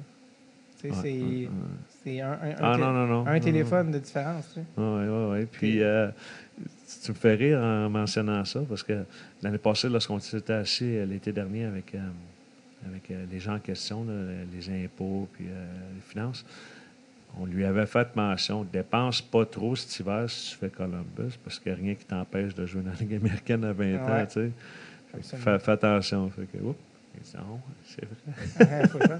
c'est pas gagné. Non, non. Et Est-ce que ça, est-ce que ça, est-ce que tout ça, ça, ça crée un malaise, tu sais, de, que, ah, quand ton gars fait autant d'argent, tu te dis, Colin. Non. T'as-tu une partie d'ego qui fait. ah, Non, non, pas pantoute. Euh, je suis pas, euh, j'ai pas, euh, j'ai pas un écho démesuré. Puis non, je suis content pour lui. Euh, T'es-tu comme j'avais dit, un Jeep rouge, Pierre-Luc? non, pas pantoute, pas pantoute. Moi, je veux qu'il, euh, j'y mentionne souvent, fais attention à ta sœur, là, tu sais, euh, Ouais. ce que tu lui dis ou ce que tu fais, parce qu'elle est quand même encore à l'université, mais, mais même sa sœur est contente pour lui. euh, puis ils ont de belles relations les deux, fait que. Ouais, on l'a Je voudrais, je voudrais pas qu'il y ait euh, de l'animosité ou de la jalousie dans, dans cette relation-là, euh, frère et sœur. Mais de notre côté, non, on est content pour lui. Il a travaillé fort pour avoir son argent, puis c'est à lui. Puis, euh, Ça change pas la relation. non, non, non, non. Mais c'est sûr qu'en entour de nous autres, là, on entend des fois des. euh, tu sais, mon père, je donne un exemple, mon père, quand il s'est acheté sa voiture de luxe, puis euh, mon père, euh, ben voyons, non, il n'y a pas besoin de s'acheter, ça, tu sais. C'est là que j'ai répondu à mon père. Père, le monde dans lequel Pierre-Luc commence sa vie, puis le nôtre, c'est deux réalités bien différentes. là. Il n'y a pas de paiement, ce char. Oui, c'est un char de luxe, mais il n'y aura pas de paiement. là. Il peut se le permettre. euh, C'est, c'est même, ça coupe, il coupe même pas dans le gras. non, c'est ça. Il n'a même pas utilisé son salaire pour, pour s'acheter cette voiture-là. Fait que oui, pour nous autres, ça semble démesuré. Pour nous autres, ça semble être euh, euh, beaucoup trop, mais c'est pas le même monde. là. Et Pierre-Luc, il rentre dans un monde qui est différent du nôtre. Tout ce que je souhaite, puis que je veux de sa part, puis je- on- c'est pas moi qui, qui va lui dire, ça va être sa sœur. pas mal. Reste toi-même, reste Ouais. toi-même. Tu n'as pas besoin de changer parce que tes, tes états financiers changent, là, ou ne sont pas les mêmes que les nôtres. Là. Et ce qui est important, c'est que tu restes la même personne. Puis, comme je te mentionne, si c'est pas moi, c'est sa sœur. Sa sœur a beaucoup de caractère. puis Ouais.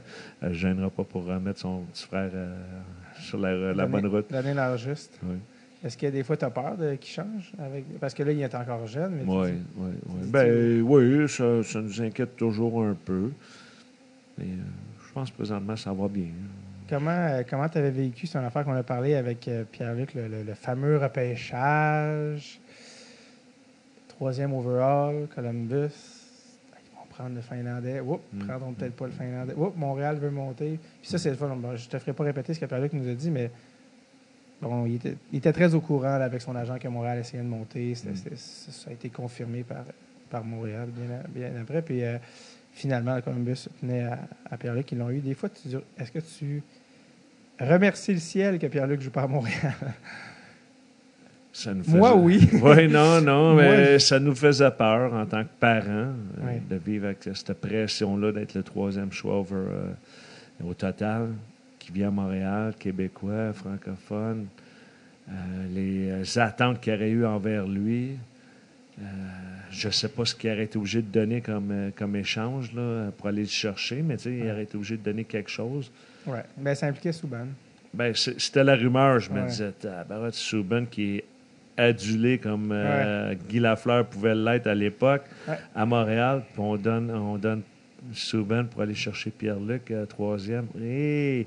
Honn- euh, je vais te dire honn- honnêtement, j'étais nerveux. puis, euh, je me disais, il va réussir, mais les premières années, je me disais, ouf, ça va être l'enfer. C'est Euh, nécessaire. C'est ça, on va comparer tout le temps. Puis, euh, Columbus. Columbus. non, non, j'étais vraiment nerveux. Puis je regardais Marc Bergevin parce qu'on l'avait en avant de nous autres. puis je le voyais se promener d'une table à l'autre. Puis je me disais, ouf. Puis, Euh, puis je sais pas si tu te souviens, Oui. après, après le deuxième choix de, de Winnipeg, il y a eu un temps d'arrêt qui était demandé par. euh, non, il y a eu un échange annoncé par le Canadien. we have a Puis, trade to announce. euh, ouais, ouais, puis euh, ouf, euh, je veux dire, mon cœur s'est mis à battre.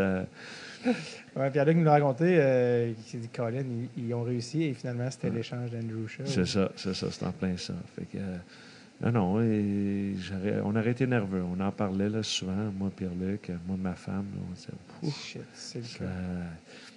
on aurait été content, on aurait, mais on aurait été nerveux. Là, Ouais, en, tant que parent. Tu en tant que parent, tu veux toujours le bien, tu veux toujours la sécurité de ton jeune, mais là, ça aurait été euh, disproportionné en tant qu'attention euh, qu'il y a- eu euh, envers lui. Fait que, Vraiment pas le même genre de vie. Quand je suis allé, quand il est venu au, euh, au Monument National, j'avais dit, euh, on se donnait rendez-vous à la porte, puis j'avais dit, c'est une textra quand tu étais là. Finalement, il était là à l'heure. Puis euh, on est rentré ça, puis j'ai dit, y a quelqu'un qui t'a reconnu, toi, ici? Il dit, non. J'ai dit, ouf, c'est la vie, relé, ça n'aurait pas été pareil. Euh, j'ai un ami qui vient dans le restaurant, il dit, je pense que je suis le seul dans la rue qui, l'a reconnu, tu sais, mais personne ne peut savoir. C'est Non, qui, euh, surtout sans son casque, en tout cas, bref. Il est fini à Columbus. Te souviens-tu d'un moment assez, assez spécial, surtout pour le père, de la Oui. première game de Pierre-Luc? Ah oui, ben, j'ai assisté ouais, au premier match. Ben Euh, justement, parce que je pense que tu as eu une, en guillemets, permission spéciale. Oui. Non, les, euh, les Jets, l'organisation, très- était très bon pour moi au cours des deux dernières années. Ils m'ont permis d'aller au championnat du monde junior. Euh, euh, ont même payé mes billets. Je non, vous n'avez pas besoin de payer mes billets. là, je suis capable. C'est pas ça que j'avais demandé, mais je vais merci. Oui, mais euh, fait qu'ils m'ont permis euh, d'assister au premier match. Puis ils ont dit s'il se rend la médaille d'or, on, on te laissera partir aussi. Fait que ça, ça a été un bon moment. Le résultat peut-être pas escompté, Ouais, mais ça ça, a été, ça a été un bon moment Ça- pareil. là, Ça finit comment déjà? euh, en fusillade 5-4, si je ne me trompe pas. oui, en effet, oui. Oui, oui. Puis fait que euh, ça, ça a été un beau moment. Et puis, euh, le premier match, c'était la même chose. Ils ont dit, Rick, il y a juste un premier match dans sa carrière. Tu ne le manqueras pas, tu iras. Fait que, ils m'ont permis de manquer un match pour que je puisse assister à son. Puis l'autre, événement qui m'ont permis aussi, c'est euh, la, la fin de semaine père et fils. Oui, le voyage des pères. Le voyage des pères, ils ont dit ça aussi. Il y en a juste un premier. Tu iras. Le deuxième, ben là, on en discutera. Ouais. Le premier. euh, Mais quand fait, même. fait qu'ils m'ont laissé partir. Fait que j'ai manqué un match encore une fois. J'ai manqué deux matchs cette saison pour pouvoir assister à ces parties. Puis euh, durant Noël, j'en ai vu un autre quand il est venu à Winnipeg. Euh, j'ai quand même vu 4, 5 matchs. là. C'était comment le voyage des pères avec euh, Tortorella? Parce que t'es pas un père comme les autres. Oui, mais euh, non, il est très distant. Très distant. Oui, non, non, non. Il était très distant que les, les pères. Euh, On l'a presque pas vu. Puis, euh, même le souper des pères, il est parti très rapidement. Il n'a pas resté. Il euh, était- il était tranquille. ben, j'imagine que chaque coach doit être différent. Lui, euh, j'imagine qu'il voulait éviter euh, toute situation qui pourrait peut-être le mettre dans une impasse. Là. Je sais Ouais, pas, j'ai pas la réponse. euh, Ah, voulait mais, pas parler euh, tant que ça, bref. mais il n'a pas parlé à personne. Ah. Ouais, ouais. Euh, le premier match de Pierre-Luc était pas si pire, si je me souviens bien. Mais il a marqué son premier but. euh, Quand même. Honnêtement, à chaque fois que. Oui, à chaque fois que j'ai assisté à ces matchs, il a marqué un but. Euh, J'ai été là cinq fois, euh, sauf le match à Winnipeg. Il y a eu des belles occasions de marquer, mais. Puis la fois que tu avais conduit de batteur, c'était à Beauce. Ouais, là, ça va pas bon. Ouais, ouais. Là, mais quand même, le premier match, déjà, c'est ça Ouais, l'événement, puis c'est déjà gagné, puis on est déjà de bonne humeur. Le premier but en plus. Quand La rondelle, je ne sais pas où aujourd'hui, mais c'est lui qui Je sais pas. Je pose la bonne question. Euh, bonne question. Euh, merci beaucoup, euh, Eric. Euh, Eric, non, j'ai dit Eric? Oui, c'est ça, Eric. Oui. J'avais peur. euh, je connais un, un Alain Dubois, j'avais peur de, de me tromper. Euh, merci, je t'avais dit une heure, mais c'était trop le fun. On se rendait presque une heure cinquante. J'espère que ça n'a pas été trop long. Je te souhaite la meilleure des chances. C'est quoi la prochaine étape pour toi? C'est quoi le, le futur? On- on- je, je suis ça, attention. à- Ouais. attention. Là, des vacances. euh, First things first. Parce que là, vous êtes basé à Montréal. Oui, juste à l'extérieur de Montréal. Puis euh, ben, j'ai eu la semaine de développement à Winnipeg. Après ça, j'ai eu la semaine avec Hockey Canada. Fait que là, les six prochaines semaines, on, on va prendre ça plus tranquille, passer le plus de temps possible avec la famille et les enfants. Ouais. Puis euh, aussitôt que Pierre-Luc décolle, ma fille décolle, ben là, on retourne à Winnipeg. Puis euh, c'est le début d'un camp d'entraînement avec les Jets. Est-ce que vous avez aussi une maison à Winnipeg? Oui, oui. Ben, on, loue Euh. on loue une maison à Winnipeg. Oui, oui. Puis ici, à Montréal, ben, on s'est acheté l'année dernière un. On, on appelle ça notre nest, le nid familial, Oui. là, où c'est qu'on se retrouve tous. là. C'est la base. Après Ouais. les saisons, au moins, vous avez un endroit. C'est ça, c'est ça. Euh, un petit peu moins loin que Rimouski. Vous venez, vous débarquez de l'avion, vous êtes un peu moins loin. Oui, oui, oui. Euh, puis professionnellement, dans le fond, euh, retourne à Manitoba, puis Ouais. On suit ça à Ouais. suivre parce que je pense pas que toi-même tu sais la suite. Non, non, non. Non, euh, non. Ben, nous autres, dans la ligne américaine, euh, les années euh, ne se ressemblent pas. là. Tout Non. change. euh, une nouvelle dynamique qui se produit à chaque année. Comme j'ai mentionné, notre capitaine qui quitte et il va y avoir d'autres joueurs qui ne reviendront pas. Fait que c'est toujours tout nouveau dans la ligne américaine. Mais comme coach en général aussi, par définition, c'est instable. Oui, Il y a des coachs qui restent là 4, 5, 10, 15. Ça, je veux dire, c'est tellement rare. Là, je veux Oui, dire. oui, oui, non, tu as raison. On, on voit ça un peu plus dans la ligne américaine, c'est qu'il y a des relations qui durent longtemps. Mais euh, dans la Ligue nationale, c'est pas, pas quelque chose qu'on voit régulièrement. Mais euh, euh, le mouvement de joueurs dans la Ligue américaine est incroyable. Je, je disais souvent à mes amis, euh, quand le grand club il y a un rhume, Ouais. en bas, on a une grippe, une grippe ou une pneumonie. Ouais, parce ça. que lorsqu'elle est blessée, là, je, te dis, un- je te donne un exemple, il y a deux ans, on avait six euh, attaquants qui étaient montés. Mais c'est pas tes six euh, pires attaquants, tes six meilleurs. Cette année, nos deux gardiens étaient en haut en même temps. On avait deux gardiens de la East Coast euh, en bas. Après ça, à un moment donné, il y a eu une année quatre défenseurs qui étaient montés. Tu sais, fait que, on, est, on est cop sur six, fait qu'on est cop en bas, mais le mandat est bien précis. C'est vraiment de développer nos jeunes. Ouais. Je te souhaite le meilleur, Eric. Merci, ça a été un plaisir. Puis, euh, bon été. Merci beaucoup.